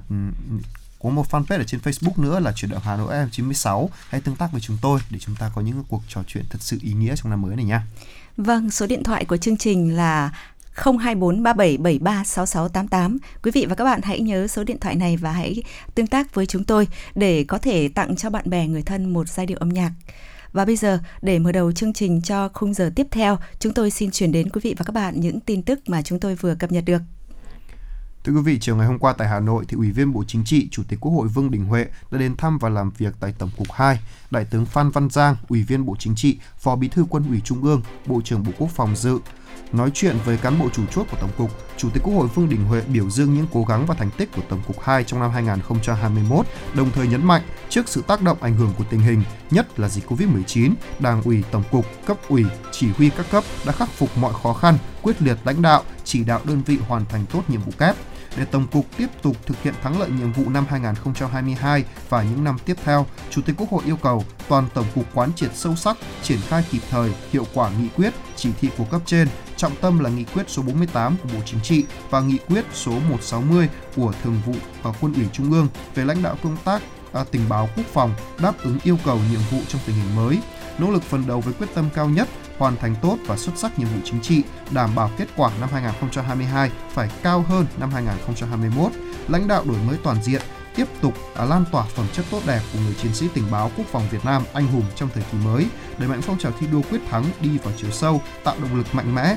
thúc đẩy toàn tổng cục hoàn thành tốt nhiệm vụ, tiếp tục xây dựng tình báo quốc phòng luôn là lực lượng đặc biệt tin cậy, tuyệt đối trung thành với Đảng, với Tổ quốc và nhân dân, vững vàng về chính trị, tư tưởng, chặt chẽ về nguyên tắc, tinh gọn, vững chắc, trong sạch về tổ chức, mạnh về tiềm lực và hiệu quả cao, sẵn sàng nhận và hoàn thành xuất sắc mọi nhiệm vụ mà Đảng, Nhà nước, quân đội và nhân dân giao phó. Phó Chủ tịch Ủy ban nhân dân thành phố Hà Nội Nguyễn Mạnh Quyền đã làm việc với Trung tâm xúc tiến đầu tư thương mại du lịch Hà Nội về việc triển khai các hoạt động xúc tiến trong năm 2022. Tại buổi làm việc, lãnh đạo Trung tâm xúc tiến đầu tư thương mại du lịch Hà Nội báo cáo, trong giai đoạn từ nay đến hết năm 2025, trung tâm sẽ đẩy mạnh hoạt động xúc tiến thu hút đầu tư vào lĩnh vực bất động sản, hạ tầng thương mại và các dịch vụ đồng bộ, trong đó tập trung vào ngành công nghệ cao, thân thiện với môi trường, ít tiêu hao năng lượng, ưu tiên xúc tiến đầu tư một số lĩnh vực mang lại nhiều giá trị gia tăng như chế tạo, chế biến, dịch vụ, logistics, nông nghiệp, du lịch, giáo dục y tế, các dự án công nghệ cao, công nghiệp hỗ trợ, bảo quản chế biến công nghệ mới, năng lượng sạch, dịch vụ đạt chuẩn quốc tế. Phát biểu tại buổi làm việc, Phó Chủ tịch Ủy ban dân thành phố Hà Nội Nguyễn Mạnh Quyền yêu cầu từ nay đến cuối năm 2022, trung tâm đẩy mạnh triển khai các hoạt động xúc tiến đầu tư thương mại du lịch theo hướng có trọng tâm trọng điểm, qua đó đóng góp vào sự phát triển kinh tế xã hội của thành phố Hà Nội trong thời gian tới, đồng thời tăng cường đổi mới, nâng cao hiệu quả công tác xúc tiến theo hướng đổi mới hoạt động cả về nội dung và phương thức thực hiện, đa dạng hóa và đa phương hóa. Thưa quý vị là trong chiều cùng ngày, thì Phó Chủ tịch Ủy ban nhân dân thành phố Hà Nội trần Xuân Dũng cùng đoàn công tác đã kiểm tra công tác chuẩn bị cho học sinh đến trường trực tiếp tại huyện Hoài Đức. Phó Chủ tịch Ủy ban nhân dân thành phố Hà Nội trần Xuân Dũng thị sát thực tế tại các điểm kiểm tra công tác chuẩn bị của các trường như là Trung học cơ sở An Khánh, Trung học phổ thông Hoài Đức C, à, Tiểu học Lại Yên, kiểm tra công tác chuẩn bị của các trường từ khâu phân luồng học sinh khi đến trường, vào lớp, công tác y tế, đồng thời yêu cầu nhà trường và các địa phương phải cảnh giác trước diễn biến phức tạp của dịch bệnh COVID-19, có phương án phòng chống dịch trong mọi tình huống xảy ra nhằm đảm bảo an toàn cho các em học sinh khi đến trường học trực tiếp. Kết thúc buổi kiểm tra thì Phó Chủ tịch Ủy ban nhân dân thành phố Hà Nội Trừ Xuân Dũng nhấn mạnh để chuẩn bị cho học sinh đến trường học trực tiếp an toàn, những ngày qua, Ủy ban nhân dân thành phố đã chỉ đạo Ủy ban nhân dân các quận, huyện, thị xã phối hợp với Sở Y tế, Phòng Y tế chuẩn bị và phê duyệt các phương án phòng chống dịch. Tuy nhiên trên thực tế có thể có các tình huống xảy ra khác hoàn toàn với kịch bản. Do đó, các địa phương cần phân công các tổ công tác đến hỗ trợ trực tiếp các trường để bảo đảm an toàn tuyệt đối. Ngành y tế cần tiếp tục phối hợp với Sở Giáo dục và Đào tạo, tiếp tục tổ chức tập huấn cho cán bộ y tế học đường, Sở Y tế, Sở Giáo dục Đào tạo, các phòng giáo dục đào tạo trên địa bàn thành phố nói chung, huyện Hoài Đức nói riêng. Chỉ chỉ cần à, cần chỉ đạo các nhà trường phối hợp với phụ huynh trong công tác phòng chống dịch, bảo đảm cho học sinh đến trường an toàn. Sáng nay, Hà Nội chính thức đưa học sinh từ lớp 7 đến lớp 12 đi học trở lại trên toàn thành phố, trừ những địa phương đang ở mức độ dịch cấp độ 3 trở lên. Như vậy, ngoại trừ học sinh lớp 9, lớp 12 được ưu tiên đi học từ tháng 11, thì các khối lớp còn lại được đến trường buổi đầu tiên của năm học 2021-2022. Sau 2 ngày nữa, mùng 10 tháng 2, thì Hà Nội sẽ có thêm học sinh lớp 1 đến lớp 6 của 18 huyện thị xã được đến trường học trực tiếp. Tính đến thời điểm này, thống kê từ Bộ Giáo dục Đào tạo cho thấy với bậc mầm non và tiểu học đã có 63 trên 63 tỉnh thành phố lên kế hoạch đưa học sinh đi học trực tiếp trong tháng 2 năm 2022. Trong đó có 53 trên 63 tỉnh thành phố cho trẻ mầm non và học sinh tiểu học bắt đầu học trực tiếp từ ngày 7 tháng 2 năm 2022 đến ngày 14 tháng 2 năm 2022. Thưa quý vị,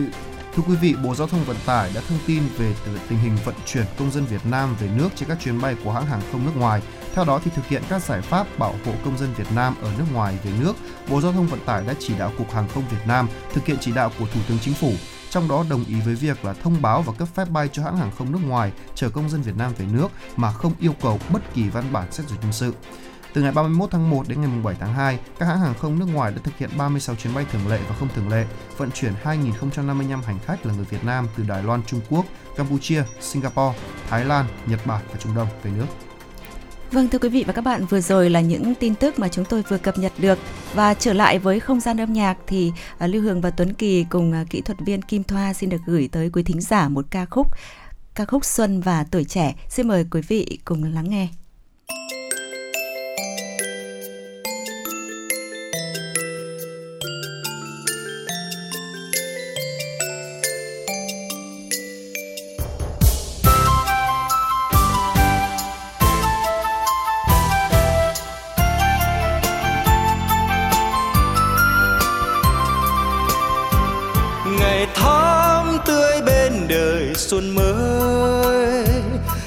Lòng đắm say bao nguồn vui sông xuân về với ngàn hoa tươi sáng. Ta muốn hái muôn ngàn đóa hồng. Ngày tháng tươi bên đời xuân mới. Lòng đắm say bao nguồn vui sông xuân về với ngàn hoa tươi sáng ta muốn luôn luôn cười cùng hoa. Xuân thắm tươi, chim én bay, cao tít trời. Vui sương đi, cao tiếng ca mừng xuân reo. Đừng để lòng thôn thức tình mê đắm. Ta che vui, ta che vui đời xuân thắm tươi. Xuân thắm tươi, chim én bay, cao tít trời sướng đi, cao tiếng ca mừng xuân giao. Đừng để lòng thôn thức tình mê đắm. Ta che vui,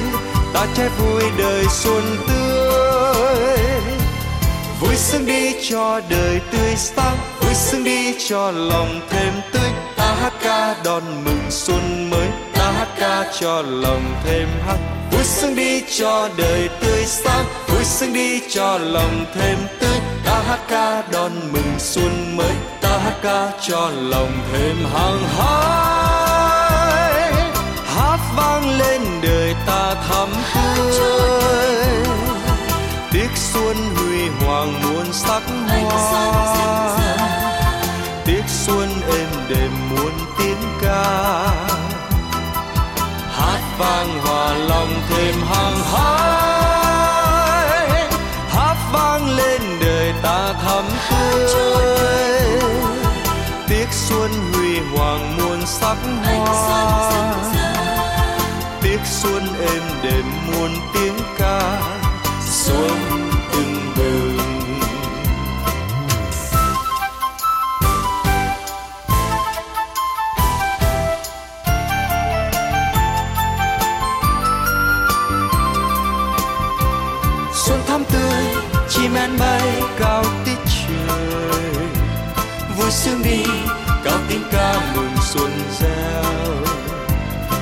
đừng để lòng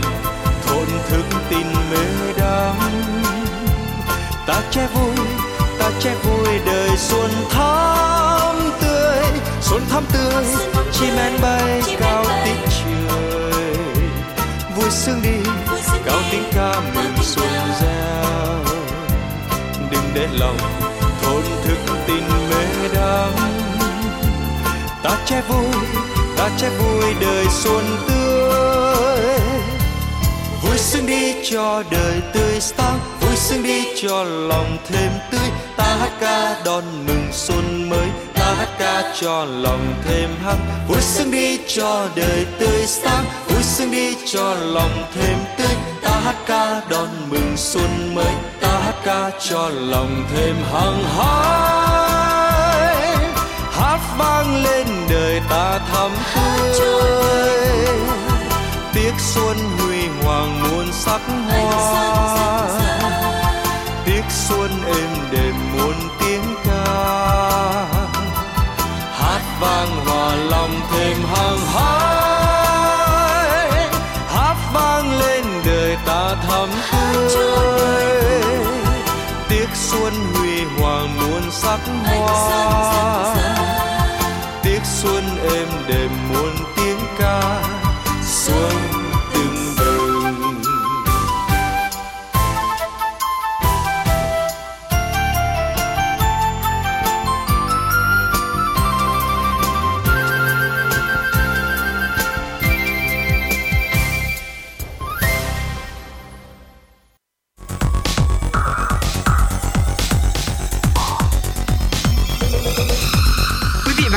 đang theo dõi kênh FM 96 MHz của đài phát thanh truyền hình Hà Nội. Hãy giữ sóng và tương tác với chúng tôi theo số điện thoại 024 3773 6688. FM 96 đồng hành trên mọi nẻo đường. Thưa quý vị, tiếp tục chương trình sẽ là một số thông tin mà chúng tôi sẽ cập nhật ngay sau đây để gửi đến cho quý vị thính giả. Vâng thưa quý vị là theo bài viết trên trang Fiber to Fashion của Mỹ trong tuần vừa qua thì các doanh nghiệp châu Âu đã bày tỏ tin tưởng và lạc quan hơn về môi trường thương mại cũng như là môi trường đầu tư của Việt Nam. Phòng thương mại châu Âu tại Việt Nam Eurocharm cho biết là chỉ số môi trường kinh doanh BCI của Việt Nam đạt điểm cao nhất sau đợt dịch bùng phát đại dịch Covid-19 thứ tư với tâm lý tích cực đạt 61 điểm, tăng 42 điểm kể từ quý 3 năm 2021 sau khi kết thúc giãn cách xã hội và các hoạt động kinh doanh, thương mại được nối lại. Tuy vẫn ờ, thấp hơn so với mức cao đỉnh điểm ghi nhận trước đại dịch Covid-19, nhưng mà chỉ số này phản ánh rõ ràng rằng là niềm tin đang dần phục hồi trên thị trường. Eurocharm cũng khuyến khích chính phủ Việt Nam là tăng cường xúc tiến việc tái mở cửa, ít nhất là tại những khu vực có tỷ lệ tiêm vaccine ngừa Covid-19 cao.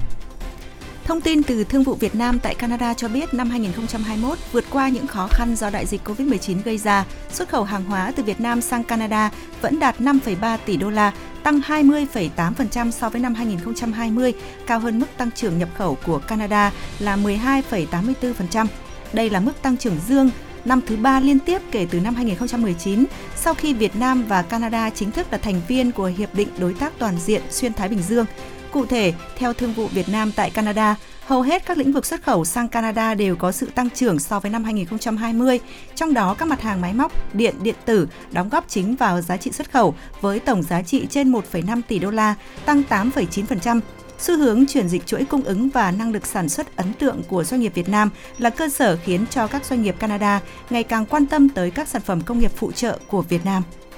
Thưa quý vị, hôm qua là ngày đầu tiên đi làm của năm mới nhâm dần 2022. Các chợ và siêu thị đã mở cửa được vài ngày để phục vụ nhu cầu mua sắm của người dân. Tuy nhiên thì theo ghi nhận tại chợ Thành Công Hà Nội thì không khí mua sắm lại khá vắng vẻ. Theo ban quản lý chợ Thành Công thì ờ, dù Tết năm nay giá cả không tăng nhiều như năm ngoái nhưng mà số lượng người dân mua sắm vẫn giảm. Cũng như là chợ truyền thống, các siêu thị tại Hà Nội cũng không thay đổi mức giá các sản phẩm. Thực phẩm dự trữ trước Tết thì vẫn còn, cộng với việc là hạn chế tụ tập đông người khiến cho không khí mua sắm ngày đầu tiên đi làm của năm nhân nhâm dần có vẻ có phần là vắng vẻ. À, dự đoán trong những ngày tới thì không khí sẽ nhộn nhịp hơn khi người dân trở về Hà Nội làm việc và học tập. Trong năm 2022, Cục Quản lý Lao động ngoài nước, Bộ Lao động Thương binh và Xã hội sẽ đưa 90.000 lao động Việt Nam đi làm việc ở nước ngoài, tập trung vào các thị trường có thu nhập cao, ổn định. Để thực hiện chỉ tiêu đưa 90.000 lao động đi làm việc ở nước ngoài, Bộ Lao động Thương binh và Xã hội sẽ ổn định và mở rộng thị phần tạo các thị trường ngoài nước đang tiếp nhận lao động Việt Nam, đồng thời chuẩn bị nguồn lao động đi làm việc ở nước ngoài khi thị trường các nước mở cửa trở lại. Bên cạnh đó thì Bộ Lao động Thương binh Xã hội cũng tăng cường công tác tạo nguồn, đào tạo, nâng cao chất lượng nguồn lao động đi làm việc ở nước ngoài theo hợp đồng, triển khai đồng bộ các chính sách, hoạt động hỗ trợ người lao động đi làm việc ở nước ngoài theo hợp đồng, đặc biệt là người lao động thuộc hộ nghèo, hộ cận nghèo, người lao động sinh sống tại vùng nghèo, vùng đồng bào dân tộc thiểu số và vùng đặc biệt khó khăn. Theo thông tin từ Cục Quản lý Lao động ngoài nước, hiện nay một số quốc gia đang có nhu cầu tuyển dụng lao động cho các ngành Hiện nay, Bộ Nhân lực Singapore đang thực hiện thí điểm tiếp nhận lao động Việt Nam làm việc tại Singapore các ngành xây dựng hải sản và chế biến dưới hình thức là visa work permit. Trong khi đó, thì cơ quan thẩm quyền của Đài Loan thực hiện tăng lương cơ bản đối với lao động đi làm việc tại Đài Loan theo lộ trình kể từ ngày 1 tháng 1 năm 2022. Thưa quý vị là ngay bây giờ thì à, vừa rồi là đã là một số thông tin mà chúng tôi muốn gửi đến cho quý vị. Còn à, nếu như quý vị muốn có một à, lời nào đó muốn gửi đến cho người thân hoặc là bạn bè hay đơn giản là gửi một ca khúc đến cho những người thương yêu thì đừng ngại tương tác với chúng tôi qua số điện thoại là 024 3773 6688 quý vị nhé. Còn ngay bây giờ thì à, Tuấn Kỳ và Lưu Hường xin phép được gửi đến cho quý vị thính giả một giai điệu âm nhạc trước khi đến với những phần tiếp theo của chương trình Chuyển động Hà Nội.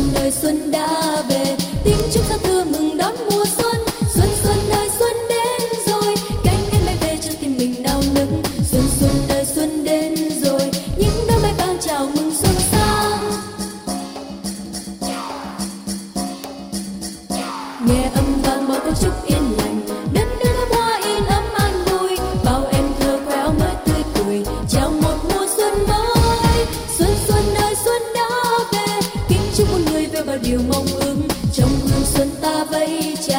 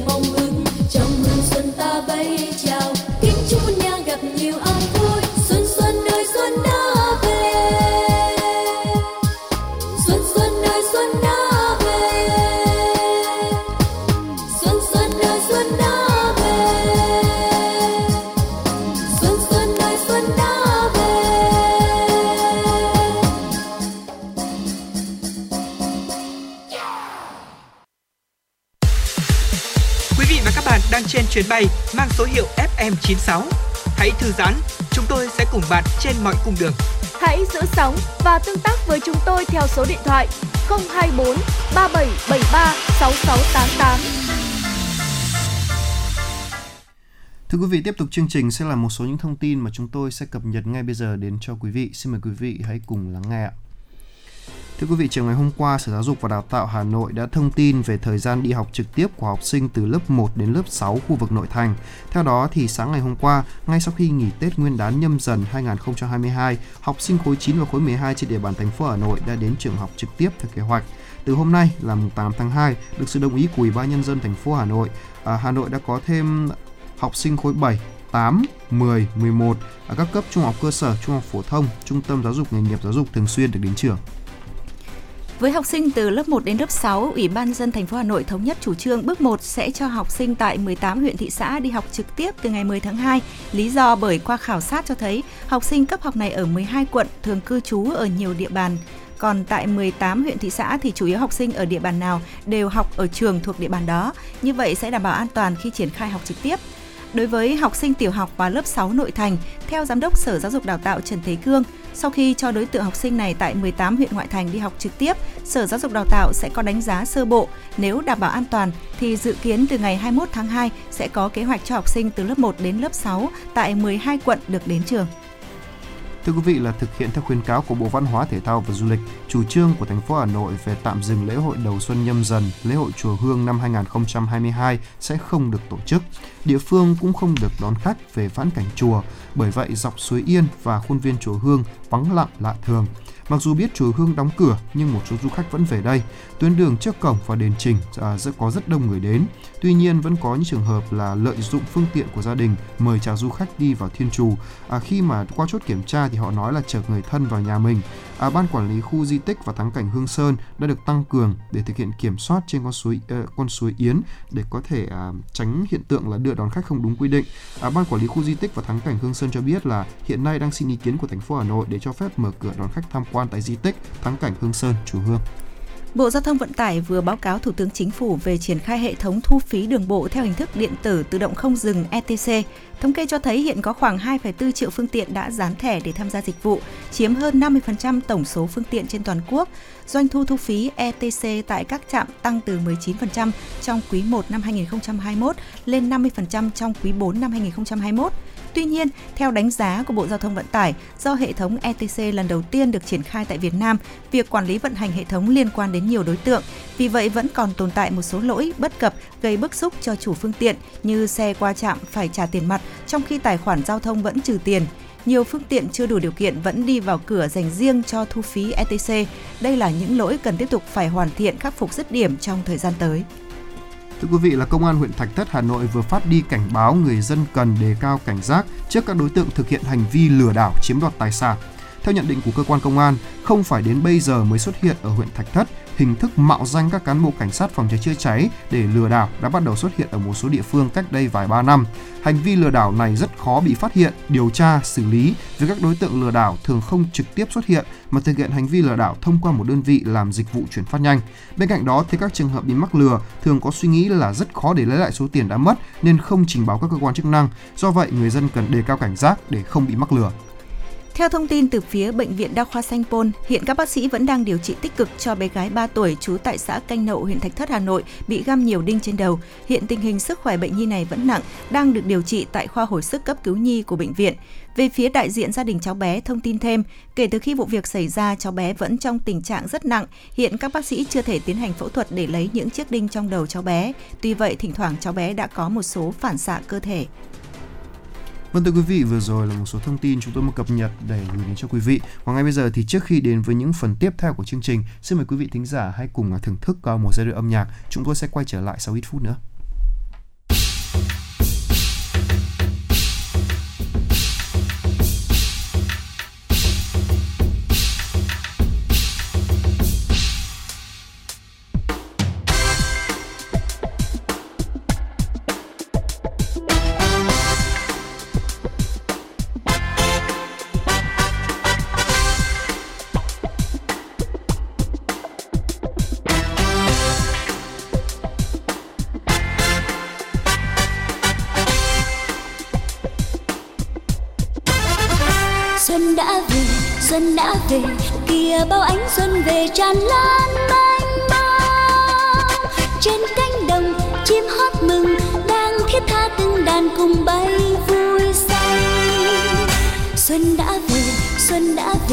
Ngàn hoa hé môi cười tươi đón gió mới. Xuân đã về, xuân đã về, ta hát vang lên câu ca mừng chào xuân. Ngoài trời bao la xinh tươi, bao cô gái đẹp người trong xinh như hoa. Lập lời ta áo xanh xanh trên bông tím vàng đẹp hơn tiên nga. Và bầy em bé diêu dít khúc khích tiếng cười dụ nhau vui ca từng đàn chim non xinh xinh tung bay khắp trời cùng diêu diết ca. Một bài ca ca đón chào mừng, hòa theo tiếng pháo đi đông. Mừng xuân nay đã về rồi, và mùa đông vừa qua. Ngập trời bao tiếng chào mừng, nàng xuân duyên dáng về rồi. Về sẽ bao thắm tươi vui.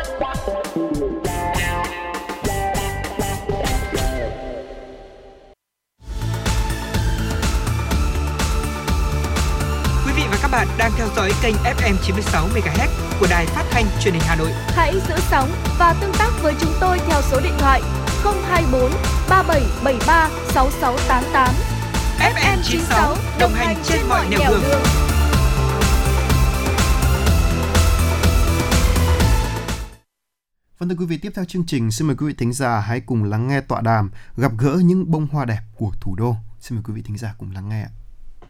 Xin kính chào quý vị và các bạn. Quý vị và các bạn thân mến, ngày 11 tháng 6 năm 1948, Chủ tịch Hồ Chí Minh đã ra lời kêu gọi thi đua ái quốc. 73 năm đã trôi qua, lời kêu gọi thi đua yêu nước của bác vẫn luôn là lời hiệu triệu, lôi cuốn đông đảo mọi tầng lớp nhân dân ra sức thi đua đấu tranh giành độc lập dân tộc và xây dựng đất nước ta đàng hoàng hơn, to đẹp hơn với tinh thần mỗi người tốt, mỗi việc tốt là một bông hoa đẹp, cả dân tộc ta là một rừng hoa đẹp. Trong chương trình hôm nay chúng tôi muốn dành để nói về những người đã góp sức lan tỏa những điều tốt đẹp trong cuộc sống bằng những việc làm cụ thể của mình. Đó có thể là những nhà văn, nhà báo, những công chức, viên chức, người lao động hoặc là người dân rất bình thường của thủ đô. Họ chính là những người đã và đang chung tay xây dựng vườn hoa người tốt việc tốt của thủ đô ngày càng thêm rực rỡ.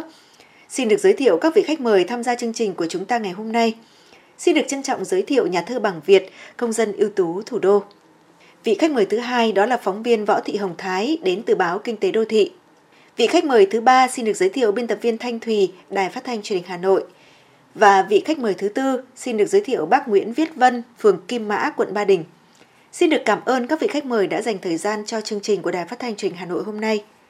Đầu tiên xin được trò chuyện với một nhà báo, người luôn tìm tòi và phát hiện tạo nên những tác phẩm báo chí phản ánh sinh động đời sống hôm nay. Chị là một ngòi bút xuất sắc của Ban Thời sự Chính trị báo Kinh tế và Đô thị. Đó là nhà báo Võ Thị Hồng Thái.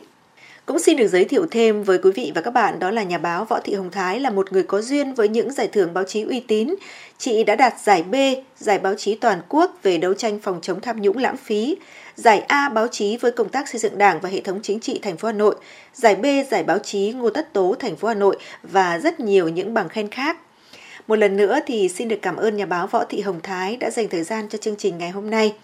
Hẳn là mỗi giải thưởng báo chí mà chị đạt được là tâm huyết, công sức và cả sự hy sinh thầm lặng của những người cầm bút. Chị có thể chia sẻ rõ hơn về những cống hiến hy sinh này trong mỗi tác phẩm báo chí của mình. Gần 14 năm công tác tại cơ quan báo kinh tế đô thị, cơ quan ngôn luận của Ủy ban Nhân dân thành phố Hà Nội, à, thực sự là may mắn của tôi, nhưng sóng cũng đặt lên vai chúng tôi trách nhiệm và đòi hỏi Ờ, chúng tôi phải luôn bám sát các sự kiện, thông tin về kinh tế, chính trị, văn hóa, xã hội, an ninh quốc phòng của thủ đô diễn ra hàng ngày trên địa bàn. Và từ đó phản ánh một cách trung thực đáp ứng yêu cầu của bạn đọc. Để có những tác phẩm hay, ấn tượng đến với công chúng, thì ờ, không những riêng tôi mà tất cả những phóng viên, nhà báo thì luôn sẵn sàng dấn thân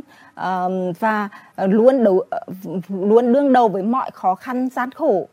Đối với tôi, những giải thưởng báo chí của cá nhân hay nhóm tác giả thì đó cũng là công sức của cả tập thể, của, từ ban biên tập, đội ngũ biên tập viên, những họa sĩ. Dạ vâng, nhà báo Hồng Thái có thể chia sẻ một chút về con đường trở thành một nhà báo chuyên nghiệp. Và với con đường chị đã chọn thì có bao giờ chị có những tâm tư suy nghĩ gì hay không? Và theo chị thì điều gì làm nên thành công của một nhà báo? À, đến với nghề báo cũng là một cái duyên rất là tình cờ vì bản thân mình là cũng không học về báo chí. Và sau khi tốt nghiệp đại học là tôi cũng đã có một công việc khác ổn định đó là làm nghề giáo. Nhưng mà uh, thực tế là từ thời học sinh sinh viên là tôi cũng rất là thích viết lách và cũng đã có một số tác phẩm nhỏ nhỏ ở trên các báo. Và sau đấy là cũng rất là tình cờ mà tôi cũng được giới thiệu vào cộng tác với một tờ báo và khi vào đến báo kinh tế đô thị thì tôi có cơ hội là làm báo chuyên nghiệp. Trong quá trình làm báo thì tôi ờ, cũng đã từng làm rất là nhiều mảng và uh, có thể nói là thành công của tôi đấy là khi được làm tại một tờ báo chuyên nghiệp ở báo kinh tế và đô thị là cơ quan ngôn luận của ủy ban nhân dân thành phố Hà Nội. Mà ở tại tờ báo đấy thì trong 14 năm công tác tôi đã từng được ờ, viết và từng được làm ở rất là nhiều lĩnh vực nhiều ban như ban điện tử ban đô thị ban pháp luật và bản đọc ban nội chính. Và nay là ban thời sự và chính trị. Um, ở rất là nhiều lĩnh vực như thế thì tôi có cơ hội để uh, viết rất là nhiều mảng nhiều lĩnh vực mà tôi luôn cảm thấy là có cái sự đổi mới không bị uh, sức ì hay là trì trệ. Và có thể nói là làm việc tại báo kinh tế đô thị cũng là một thành công. Uh, có thể là cũng là đó là cũng là thành công của tôi tình yêu báo chí của tôi có thể nói là gắn bó với Ờ, người Hà Nội với thủ đô Hà Nội. Dạ vâng, vậy thì chị suy nghĩ gì về việc tiếp tục phát huy lời kêu gọi thi đua ái quốc của Chủ tịch Hồ Chí Minh trong mỗi tác phẩm báo chí mà mình thực hiện thưa chị? Đối với những người làm báo thì ai cũng lấy bác là làm kim chỉ nam soi sáng bởi bác là người thầy vĩ đại của báo chí cách mạng Việt Nam. Đối với tôi tinh thần thi đua yêu nước là luôn thấm đẫm trong mỗi bài báo của mình. Nhà báo viết về nội chính cũng à, phải phát hiện và tôn vinh những à, tấm gương trong phong trào thi đua ái quốc.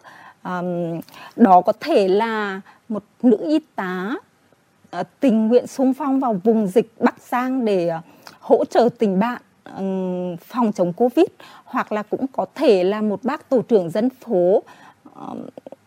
tích cực đấu tranh phòng chống tiêu cực Ừ, đó cũng là những tấm gương ở trong ờ, đời thường như tham gia hiến máu hay là giúp hòa giải những ờ, gắn kết tình làng nghĩa xóm ở trong khu dân cư. Với trách nhiệm của mình thì những người làm báo cũng cần phải tự mình làm sáng tỏ viết cho ai, viết như thế nào và viết để làm gì. Và những người làm báo cũng cần phải có là mắt sáng, bút sắc, lòng trong dạ vâng chúng tôi xin chúc chị sẽ tiếp tục gặt hái được nhiều thành công hơn nữa trong con đường mà mình đã lựa chọn.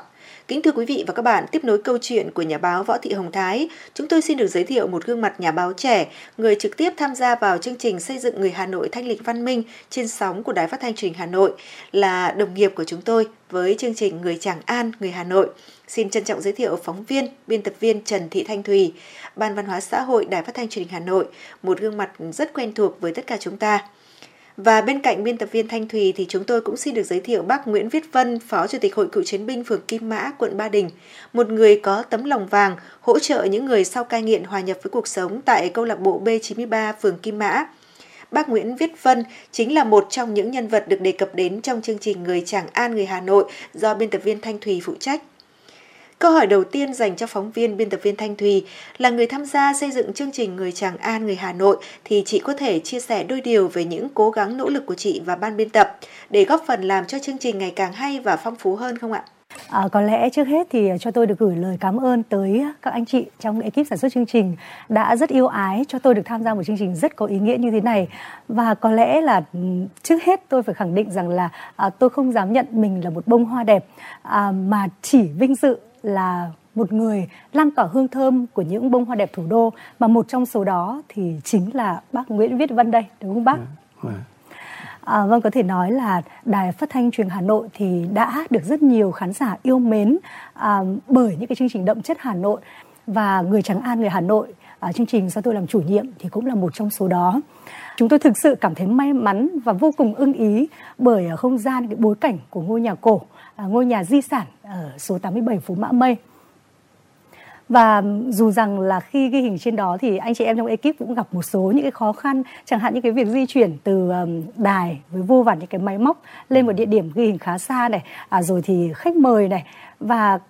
cái việc ghi hình của chúng tôi chỉ được diễn ra sau cái quãng thời gian mà nhà cổ đón tiếp khách du lịch và cái việc chúng tôi hoàn thành một cái chương trình vào tầm 10 giờ hay là 11 giờ tối là chuyện hết sức là bình thường. Tuy nhiên thì chúng tôi vẫn cảm thấy thực sự rất là ưng ý, rất là hài lòng bởi vì khi mà những cái đúc hình đầu tiên được xuất hiện ở trên sóng truyền hình thì à, khán giả đã có thể ồ lên ngay rằng à đây chính là chương trình Người Tràng An Người Hà Nội. Dạ vâng, chương trình Người Tràng An Người Hà Nội có nội dung rất phong phú, phản ánh nhiều chiều của đời sống xã hội Hà Nội. Có lẽ rằng khi xây dựng chương trình chị và ekip ít nhiều chịu áp lực nhất định phải không ạ? Ừ,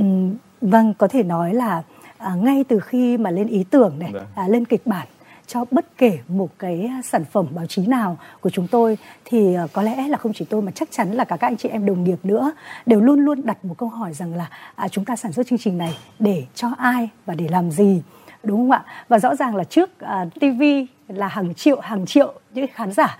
vậy thì áp lực là hẳn rồi. À, và có lẽ là áp lực sẽ ngày càng lớn hơn bởi vì không chỉ là có anh chị em ở trong ekip sản xuất chương trình mà ngay cả lãnh đạo đài này lãnh đạo ban văn hóa xã hội của chúng tôi thì cũng à, luôn luôn đặt mục tiêu nâng cao chất lượng chương trình là mục tiêu hàng đầu. Vậy thì áp lực là không thể tránh khỏi. Và chúng tôi cũng không thể phủ nhận được rằng là có một cái thực tế đó chính là cuộc sống thì ngày càng phát triển khoa học kỹ thuật phát triển như vũ bão đúng không ạ? Và cái sự bùng nổ của truyền thông đa phương tiện thì đang đặt ra rất là nhiều những cái thách thức rất nhiều những áp lực với những người sản xuất chương trình truyền hình. À, làm như thế nào để ờ, có thể tạo sự khác biệt? À, làm như thế nào để giữa hàng ngàn những cái chương trình những cái chuyên đề về văn hóa ừ. mà mọi người vẫn nhớ đến những cái tên như Hà Nội của chúng ta à, nhớ đến những cái tên như là tôi yêu Hà Nội hay là người Tràng An người Hà Nội thì quả thực đó là một câu hỏi rất khó và rất là nhiều áp lực với chúng tôi. Dạ vâng, khi là một phóng viên văn hóa xã hội của Đài Phát thanh Truyền hình Hà Nội thì chị cảm thấy thành công nhất của mình là gì? Để nói về thành công của một phóng viên văn hóa thì bản thân tôi nghĩ rằng cũng không ít đâu ạ.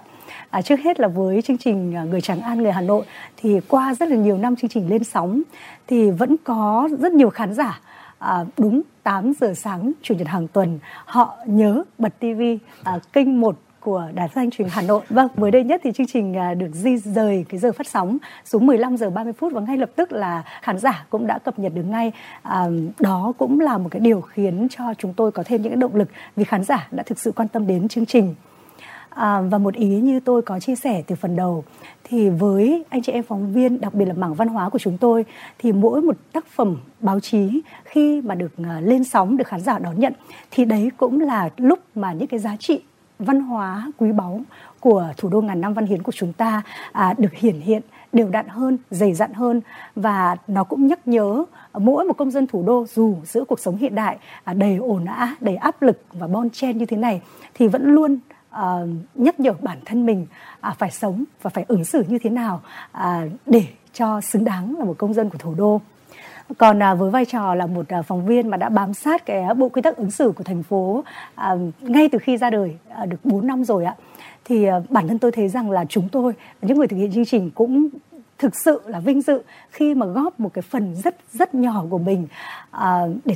ghi lại những cái thước phim những cái hình ảnh à, về sự thay đổi tích cực và rất rõ nét trong cái lối ứng xử của người dân thủ đô trong thời gian vừa qua đặc biệt là ở tại những nơi công cộng. Và tôi nghĩ rằng là thành công với tôi chỉ là như vậy. Hay có lẽ là với những cái phóng viên văn hóa thì cái niềm vui nó cũng chỉ đơn giản như vậy thôi ạ. À, dù rằng là những bằng khen à, những giải thưởng à, của bộ thông tin truyền thông à, hay là của thành phố về báo chí mà chúng tôi nhận được thì đó cũng là một trong những cái động lực để khiến cho chúng tôi à, tiếp tục theo đuổi những cái điều giản dị như vậy ạ. Xin cảm ơn biên tập viên Thanh Thùy. Cơ duyên nào đã khiến chị có thể biết được câu chuyện rất ý nghĩa của Bắc Vân và từ đó thì có thể xây dựng được một phóng sự rất hay trong chương trình Người Tràng An, Người Hà Nội? Bản thân tôi thấy rằng là với những người như Bắc Vân thì với những người luôn coi cái việc mình làm là hiển nhiên, là lẽ thường tình thì uh, việc để tìm được bác để phát hiện ra bác Vân là điều rất là khó đúng không bác? À, thế nhưng mà ngược lại thì ờ, à, cánh phóng viên và đặc biệt là phóng viên văn hóa thì mọi người vẫn cứ trêu là những cái người chuyên lọ mọ. À, bản thân chúng tôi thì à, thường xuyên đi xuống tận từng khu dân cư từng tổ dân phố thậm chí là từng bản làng những cái ngóc ngách để xem là cái cuộc sống văn hóa của bà con ở đó như thế nào. Và cả cái việc mà bà con thực hiện cái bộ quy tắc ứng xử của thành phố thì được triển khai ra sao. Qua đó để thấy rằng là à, ở đâu có những cái mô hình hay những cái cách làm sáng tạo thì chúng tôi sẽ ghi nhận lại và ừ, để lan tỏa cho những cái khu dân khác trong thành phố cùng đẹp lên và đó chính là nơi mà tôi gặp bác Vân ạ. À, thế còn để uh, trả lời câu hỏi làm thế nào để có thể uh, sản xuất được một cái chương trình uh, hay và ý nghĩa uh, về một nhân vật đó chính là một người lính uh, trong thời chiến trong thời bình uh, giống như bác Nguyễn Viết Vân đây thì ờ, có lẽ là tôi nghĩ đó là một điều đơn giản nhất mà một người phóng viên có thể làm được. Bởi vì không chỉ bản thân tôi đâu mà bất kể ai khi mà được đảm nhận đề tài này với nhân vật này à, thì có lẽ là cũng đều cho ra đời một sản phẩm à, hay ý nghĩa và đáng để xem. À, vì sao ạ? Bởi vì là vốn những cái hành động, những việc làm của bác ấy đã là một câu chuyện rất ý nghĩa rồi và chúng tôi chẳng phải làm gì hết, à, đơn giản chỉ là phản ánh cho đúng. Dạ vâng, thưa bác Vân là một nhân vật có mặt trong tác phẩm của biên tập viên Thanh Thùy thì không biết là lúc này bác có cảm nghĩ gì ạ? Vâng, à, sau khi xem cái uh, truyền hình Hà Nội đưa cái phóng sự lên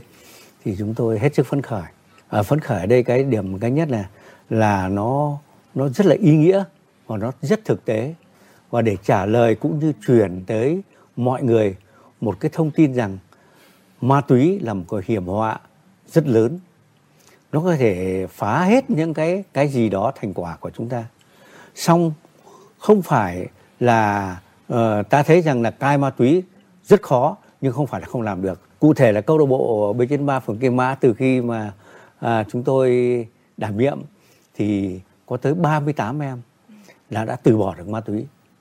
và cái hôm mà à, đài xuống để quay đấy thì, à, thì phải nói rằng là đấy là những em đại diện cho cái lớp sau này của các em. Còn các em kia đều trưởng thành rồi. Có những em từ bỏ ma túy được 20 năm và thấp nhất hôm đó là 5 năm. Đấy. thế thì tôi thấy rằng là cái việc làm này nó rất là ý nghĩa và để gửi thông điệp tới mọi người rằng hãy cố gắng để làm thế nào đối với các cháu các em mà đã bị sử, dụng ma túy rồi dùng ma túy rồi hãy phấn đấu để mà với nghị lực của mình cộng với sự hỗ trợ của xã hội cũng như là của của của uh, chính quyền sẽ từ bỏ được ma túy. Và cũng có uh, nhắc nhở với những người lính chúng tôi uh, sau trận chiến trở về đời thường thì mình còn công sức hãy nên mang những công sức nhỏ bé của mình cống hiến tốt và cho xã hội làm những việc làm đó. Như như tôi làm thì nó cũng không có gì là là ghê gớm không có gì là là khó khăn lắm. Chỉ có cái là à, thời gian rồi thì công sức trí tuệ tiền của thì có thể là mình cũng bỏ ra một chút ít để cùng các em vui tạo cho các em có cái sân cái sân chơi. Ờ, từ đó các em xóa bỏ được ma túy. Đấy là điều hết sức phấn khởi. À, sau cái đêm sóng thì các cháu nó hết sức phấn khởi và à, cái sinh hoạt ấy nó đều đặn đều đặn hơn đông đủ hơn và cái cái trao đổi tư duy cũng là chia sẻ thì nó nó, nó mạnh dạn chia sẻ. Những cái bức xúc ừ, hàng ngày thì được gỡ bỏ hoàn toàn. Nó vui gặp cháu nào cũng thấy nó cười. À, rất phấn khởi thì tôi thấy đấy là một cái việc làm ấy. Cái thứ hai là sau khi mà truyền tải được thì một số người dân thấy rằng à cái câu lạc bộ này với những con người này bây giờ người ta tử tế rồi. Thì tạo việc làm cho người ta. Thì tôi lại xin được được hai cháu đi làm nữa thì các cháu thấy rằng là khi mình đã từ bỏ được ma túy rồi thì cuộc sống sẽ tươi đẹp và hạnh phúc và được mọi người tin yêu các cháu phấn khởi rõ rệt và tôi tin rằng à, các cháu sẽ từ bỏ vĩnh viễn được ma túy Dạ vâng, xin được cảm ơn bác Nguyễn Viết Vân và cảm ơn biên tập viên Thanh Thùy. À, bây giờ chương trình xin được trân trọng giới thiệu một nhà thơ, nhà văn rất quen thuộc với tất cả chúng ta, à, công dân ưu tú thủ đô, nhà thơ Bằng Việt. Là một người bên cạnh tác phẩm văn thơ của mình thì à, nhà thơ Bằng Việt có rất nhiều tâm huyết, à, tham gia nhiều năm là chủ biên tập sách Những bông hoa đẹp của thủ đô. À, thưa nhà thơ Bằng Việt, trong chương trình hôm nay thì nhà thơ có những chia sẻ gì về tủ sách này ạ? Tôi cũng rất là vinh dự được tham gia vào cái tủ sách những bông hoa đẹp là một cái tủ sách do Hà Nội có cái sáng kiến là thành lập lên từ rất lâu rồi và nó có trở thành một truyền thống của người Hà Nội tức là nói đến những cái gương cao đẹp dũng cảm làm theo lời dặn và tư tưởng của Bác Hồ thì cái tập chữ bông hoa đẹp cũng có một cái đóng góp rất là lớn và nó có một cái sức nặng tương đối cao trong lòng độc giả Thế thì khi tôi tham gia Hội Văn học Nghệ thuật Hà Nội thì cũng được mời vào làm trưởng ban biên tập của cái tủ sách này. Có lẽ cũng đến 7-8 năm rồi. Thì với tôi có thể nói là tủ sách đó đã được ờ, tiến hành một cách rất là đều đặn này, tích cực này và có sự đóng góp rất là à, sâu của các văn nghệ sĩ, các à, nhà báo, những người viết cái tủ sách đó. Nhưng mà có thể nói là cái công lao lớn nhất chính là ban thi đua của thành phố. Nếu không có cái nỗ lực của ban thi đua thành phố thì cái tủ sách cũng không tồn tại được lâu đến như thế. Ngoài ra thì cũng phải ghi nhận cái ờ, công biên sức biên tập và in sách rất là đẹp của nhà xuất bản Hà Nội thì nhà xuất bản Hà Nội năm nào cũng dành cho cái tủ sách đó. Những cái ừ, loại giấy đấy, đẹp nhất để có thể in ảnh cũng rất đẹp mà in bài cũng rất là sang trọng.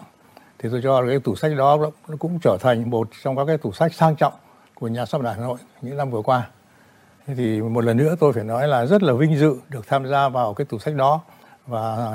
bây giờ dù đã nghỉ hưu rồi mà nếu được mời tham gia tôi cũng sẽ rất là vui lòng sẵn sàng nhận lời và tiếp tục cái công việc đó. Dạ vâng, được biết là nhà thơ Bằng Việt cũng là một công dân ưu tú của thủ đô à, năm 2013 là một công dân ưu tú của thủ đô và cũng là người tham gia biên tập bộ sách à, những bông hoa đẹp thủ đô thì không biết là nhà thơ bằng Việt có cảm xúc cảm nghĩ như thế nào ạ? Như tôi vừa nói đấy thì tức là cái việc tham gia cái tủ sách những bông hoa đẹp của thành phố cũng là một cái niềm vui và là một cái vinh dự đối với tôi thì rất nhiều năm rồi thì tôi cảm thấy là tủ sách đó là một cái nơi ghi được cái dấu ấn, những cái, những bông hoa đẹp, tức là những người ưu tú, những người có những cái thành tựu xuất sắc trong thi đua của thành phố trong rất nhiều năm. Và nó cũng thể hiện được cái sáng kiến đầu tiên là của thủ tướng phạm văn đồng khi đặt vấn đề là nên có một cái tủ sách như thế để biểu dương những người lao động giỏi, những người xuất sắc trong tất cả các lĩnh vực của thủ đô thì, thì Hà Nội của chúng ta đã làm được việc đó trong cái phong trào thi đua yêu nước của thủ, thủ đô chúng ta trong nhiều năm đấy thì có rất nhiều người đạt những thành tích rất là lớn và mỗi người đóng góp một phần làm cho cái sự phát triển của thủ đô ngày càng mạnh mẽ, ngày càng gây có ấn tượng với toàn quốc. Thế thì bản thân tôi cũng là một ờ, người may mắn và cũng được uh, tặng cái danh hiệu công dân ưu tú thủ đô. Thì bản thân tôi thứ nhất là thấy là rất vinh dự và thấy là cái đóng góp của mình thì cũng còn nhỏ bé chưa là cái gì nhưng mà cũng được thành phố ờ, đánh giá cao và trao tặng một cái danh hiệu cao quý như thế thì bản thân tôi cũng rất là cảm kích và thấy là mình còn phải cố, cố gắng thêm nhiều hơn nữa. Theo tôi thì cái tủ sách đó là làm tương đối tốt rồi đấy và phải nói là được cái sự ừ, quan tâm rất là sâu sắc của thành ủy cũng như ban tuyên giáo thành ủy. Thì rồi nhà xuất bản hà nội rồi thì bà hội đồng tư gia thành phố. Cho nên là chất lượng của tủ sách cũng như là cái khối lượng những vấn đề và những con người được đề cập đến trong tủ sách ấy, là tương đối bao quát tương đối là phổ cập. Tuy nhiên nếu mà nói là có cái gì cần cải tiến thì tôi cũng, cũng có thể là xin nói thêm một vài ý kiến nhỏ thôi. Tôi nghĩ là phải cần có cái sự cải tiến trong cái khâu là à, làm thế nào đấy thì chọn được những người viết mà năng nổ tích cực đã đành nhưng mà phải có nhiều sáng kiến để mỗi bài viết đó nó đưa lên được những mặt điển hình tích cực nhưng mà nó không lẫn lộn vào nhau. Cái thứ hai nữa tôi thấy là cái cách viết ấy, thì tất nhiên là vì mỗi cái gương điển hình không được phép à, viết dài chỉ khoảng độ một nghìn chữ đến một nghìn năm trăm chữ thôi. Cho nên là người viết cũng bị hạn chế. Nhưng tuy nhiên tôi thấy là bằng cách là để đưa cho chính nhân vật tức là chính cái người được được miêu tả cái người tạo nên những cái thành tựu đó tự nói về mình một chút và và nói một cách ừ, trực diện với độc giả thì hay hơn là thông qua lời của cái người người người viết lại và người biên tập nên cải tiến lại một chút như thế thì có lẽ là hay hơn. Dạ vâng, xin được cảm ơn nhà thơ Bằng Việt, xin được cảm ơn các vị khách mời. Thưa quý vị và các bạn, thời gian dành cho chương trình đã hết. Xin tạm biệt quý vị và các bạn tại đây. Hẹn gặp lại trong chương trình sau. Vâng thưa quý vị, vừa rồi là một à, tọa đàm khá là thú vị về à, những gọi là những câu chuyện hay nhất về những con người tuyệt vời nhất của thủ đô đúng không ạ? Vâng, vâng và bây giờ thì cũng gần giờ ăn trưa rồi, không biết thì uh, không biết bây giờ chị uh, Hường thì đang muốn ăn đang thèm món gì nhất trong cái thời tiết lạnh này nhỉ? Trong một cái giờ phút buổi trưa này mà tầm như thế này rồi thì mình cảm thấy là khá thèm món phở Ừ, bây giờ phải nói thật là nói đến phở thì cái cái cái thời tiết này thì chính Tuấn Kỳ cũng cảm thấy gọi là mê. À, tôi còn nhớ có một cái câu văn được viết trong cái cuốn Hà Nội băm sáu phố phường của nhà văn Thạch Lam đó là à, phở thì đâu cũng có nhưng mà chỉ có Hà nhưng mà phở phải Hà Nội nó mới ngon đấy cái câu đấy thì tôi phải nếu như mà nói thật ấy thì tôi là người rất đam mê phở tôi đã ăn phở khá nhiều nơi rồi đó à, thì uh, mỗi một địa phương trong cách chế biến phở khác nhau nhưng mà một cái hương vị để nói về một hương vị gây thương nhớ thì chắc chỉ có phở Hà Nội rồi có đúng không ạ? Không biết là chị uh, uh, Hường đã từng ăn uh, những cái quán quán phở nào hay là đã có cảm nhận gì về cái món ăn này Ờ Tuấn Kỳ biết không? Trong một cái không khí của buổi trưa mà vừa mưa lạnh vừa rét thế này thì nếu mà được một bát phở uh, bốc khói nghi ngút phở bò chẳng hạn ừ. thì thật là tuyệt vời. Uh, thường thì trước đây thì mình mình khá thích ăn ví dụ như là phở phở thìn chẳng hạn phở lý quốc sư uh, tất cả những cái cái thương hiệu phở của Hà Nội mình đã từng thử qua rồi và mình đều rất, rất là thích. Nhưng mà có một cái uh, phở uh, của Hà Nội khá đặc biệt mà không phải ai cũng có điều kiện để thưởng thức đâu. Đó là món phở gánh. Không biết là à. Tuấn Kỳ đã nghe thấy phở gánh bao giờ chưa? Phở gánh thì không chỉ là nghe đâu mà tôi đã từng ăn rồi cơ. Đấy và nói Ồ. là cái món cái con con phở gánh này là phải nói là một chính quán phở đầu tiên của Hà Nội là bán theo gánh tức là sẽ có một cái gánh hàng này sau đó ở trong đấy là chứa thịt này có có chứa bánh này xong rồi là có cả một cái lò ở đây nữa. Và hoàn toàn tôi nhớ là làm bằng gỗ. À. đấy là cái gọi là cổ truyền nhất cái cổ xưa nhất mà tôi được xem thậm chí cái mặc dù ở trên tivi thôi. Đấy nhưng mà đấy tôi tôi cũng cảm nhận là ngày xưa là quán đầu tiên là phở gánh. Vì là ở đấy thì uh, thường thì người làm phở sẽ gánh đi và cái cách ăn phở gọi là phở bưng đó. Ăn phở gọi là hoàn toàn là bưng lên để để mình ăn. Chỉ có một chiếc ghế ngồi thuộc ăn phở đứng. Đấy cái hình ảnh đấy là một cái hình ảnh mà cũng khá là hiếm gặp ở bây giờ rồi đấy nhưng mà kiểu nó là nó nó tạo ra một cảm giác là hình như là ăn cái phở kiểu đấy nó mới ngon hay sao ấy vì là mặc dù là cái cái vị phở có thể vẫn như vậy nhưng cái cảm giác mà được bưng cầm bát phở và đứng ăn ấy cái cảm giác nó khác biệt lắm thật sự là như vậy Ờ, khi mà tìm hiểu về phở gánh ấy thì là Hường được biết là món phở gánh này thì thường là sẽ được ăn vào lúc 3 giờ sáng cơ. Đúng Cho rồi. nên là không phải ai cũng có cơ hội điều kiện để có thể thưởng thức cái món phở gánh này. Uh, trên mạng thì rất là nhiều thông tin và khi mà tìm hiểu thì được biết là uh, cái món phở gánh của của đầu tiên ở xuất hiện ở Hà Nội ấy một trong những đấy thì là một cái địa điểm mà được nhiều người biết đến đó là ở ngã tư hàng đường và hàng chiếu. Thì không à. biết là không biết là Tuấn Kỳ đã đến đây chưa? Thì khi mà tìm hiểu thì mình được biết là cái phở gánh ở cái khu vực này thì đã tồn tại khoảng hơn 30 năm phở gánh hàng chiếu và đã trở thành đặc sản ăn đêm ở thủ đô. Và từ một cái món chuyên dành cho uh, những cái người mà đi lao động làm sớm hay những người phải làm đêm Ờ, những bát phở gánh ờ, trong nhiều năm trở lại đây thì ờ, được giới trẻ săn lùng và cảm thấy là rất là yêu thích khi mà các bạn trẻ thức khuya dậy sớm để trải nghiệm cái cảm giác ăn phở vào cái khung giờ mà rất là sớm như vậy hai ba giờ sáng. Thì khi mà xếp hàng dài cả con phố và khoảng đến khoảng tầm 30 phút 45 phút mới đến lượt mình ăn ấy thì cái cảm giác đó nó đã là rất là thú vị rồi. Nhưng mà rất là tiếc khi mà vào cái khung giờ đó thì mình chưa có cái điều kiện để mình trải nghiệm. Không biết là Tuấn Kỳ như thế nào? À, Ờ, có một lần thì hồi đấy là còn bé lắm. Hồi đấy là mới có học lớp ờ, cũng học lớp hai, một lớp 2 thôi. Thì đêm đấy thì ờ, bố tôi là mất ngủ. Thế là tôi cũng vừa lúc tưởng sẽ bỏ thì bây giờ đi, đi ăn phở với bố không? Thế thì là bố tôi đèo tôi một đoạn khá là xa. Hôm đấy trời cũng kiểu xe xe lạnh thôi không mức là lạnh như thế này. Nhưng mà cái cảm giác hôm đấy may quá bố con tôi đến sớm tôi cũng không phải đợi lâu. Cái cảm giác mà đợi ấy, vì trẻ con mà thì cũng nghịch ngợm các thứ. Nhưng mà sau khi mà ăn bát phở xong bây giờ mãi tôi cũng lâu phải nói là tính đến bây giờ ấy thì cũng phải là mười mấy năm rồi tôi chưa được ăn lại. Nhớ chia sẻ thật là như vậy và ước gì là có một lần là cũng là đêm cũng tỉnh giấc và để đi ăn đi ăn cái loa lại cái quán quán phở thêm một lần nữa để cảm nhận xem ừ không biết cái hương vị có như ngày xưa không. Thế nhưng mà tôi chỉ nhớ là ngày hôm đấy là với sức của một đứa trẻ mà có lớp 2 ấy, thì không thể ăn hết được một bát phở được. Thế mà ngày hôm đấy là bố tôi còn phải xẻ phần phở của bố tôi cho tôi. Nhớ, ăn nó rất là ngon và nó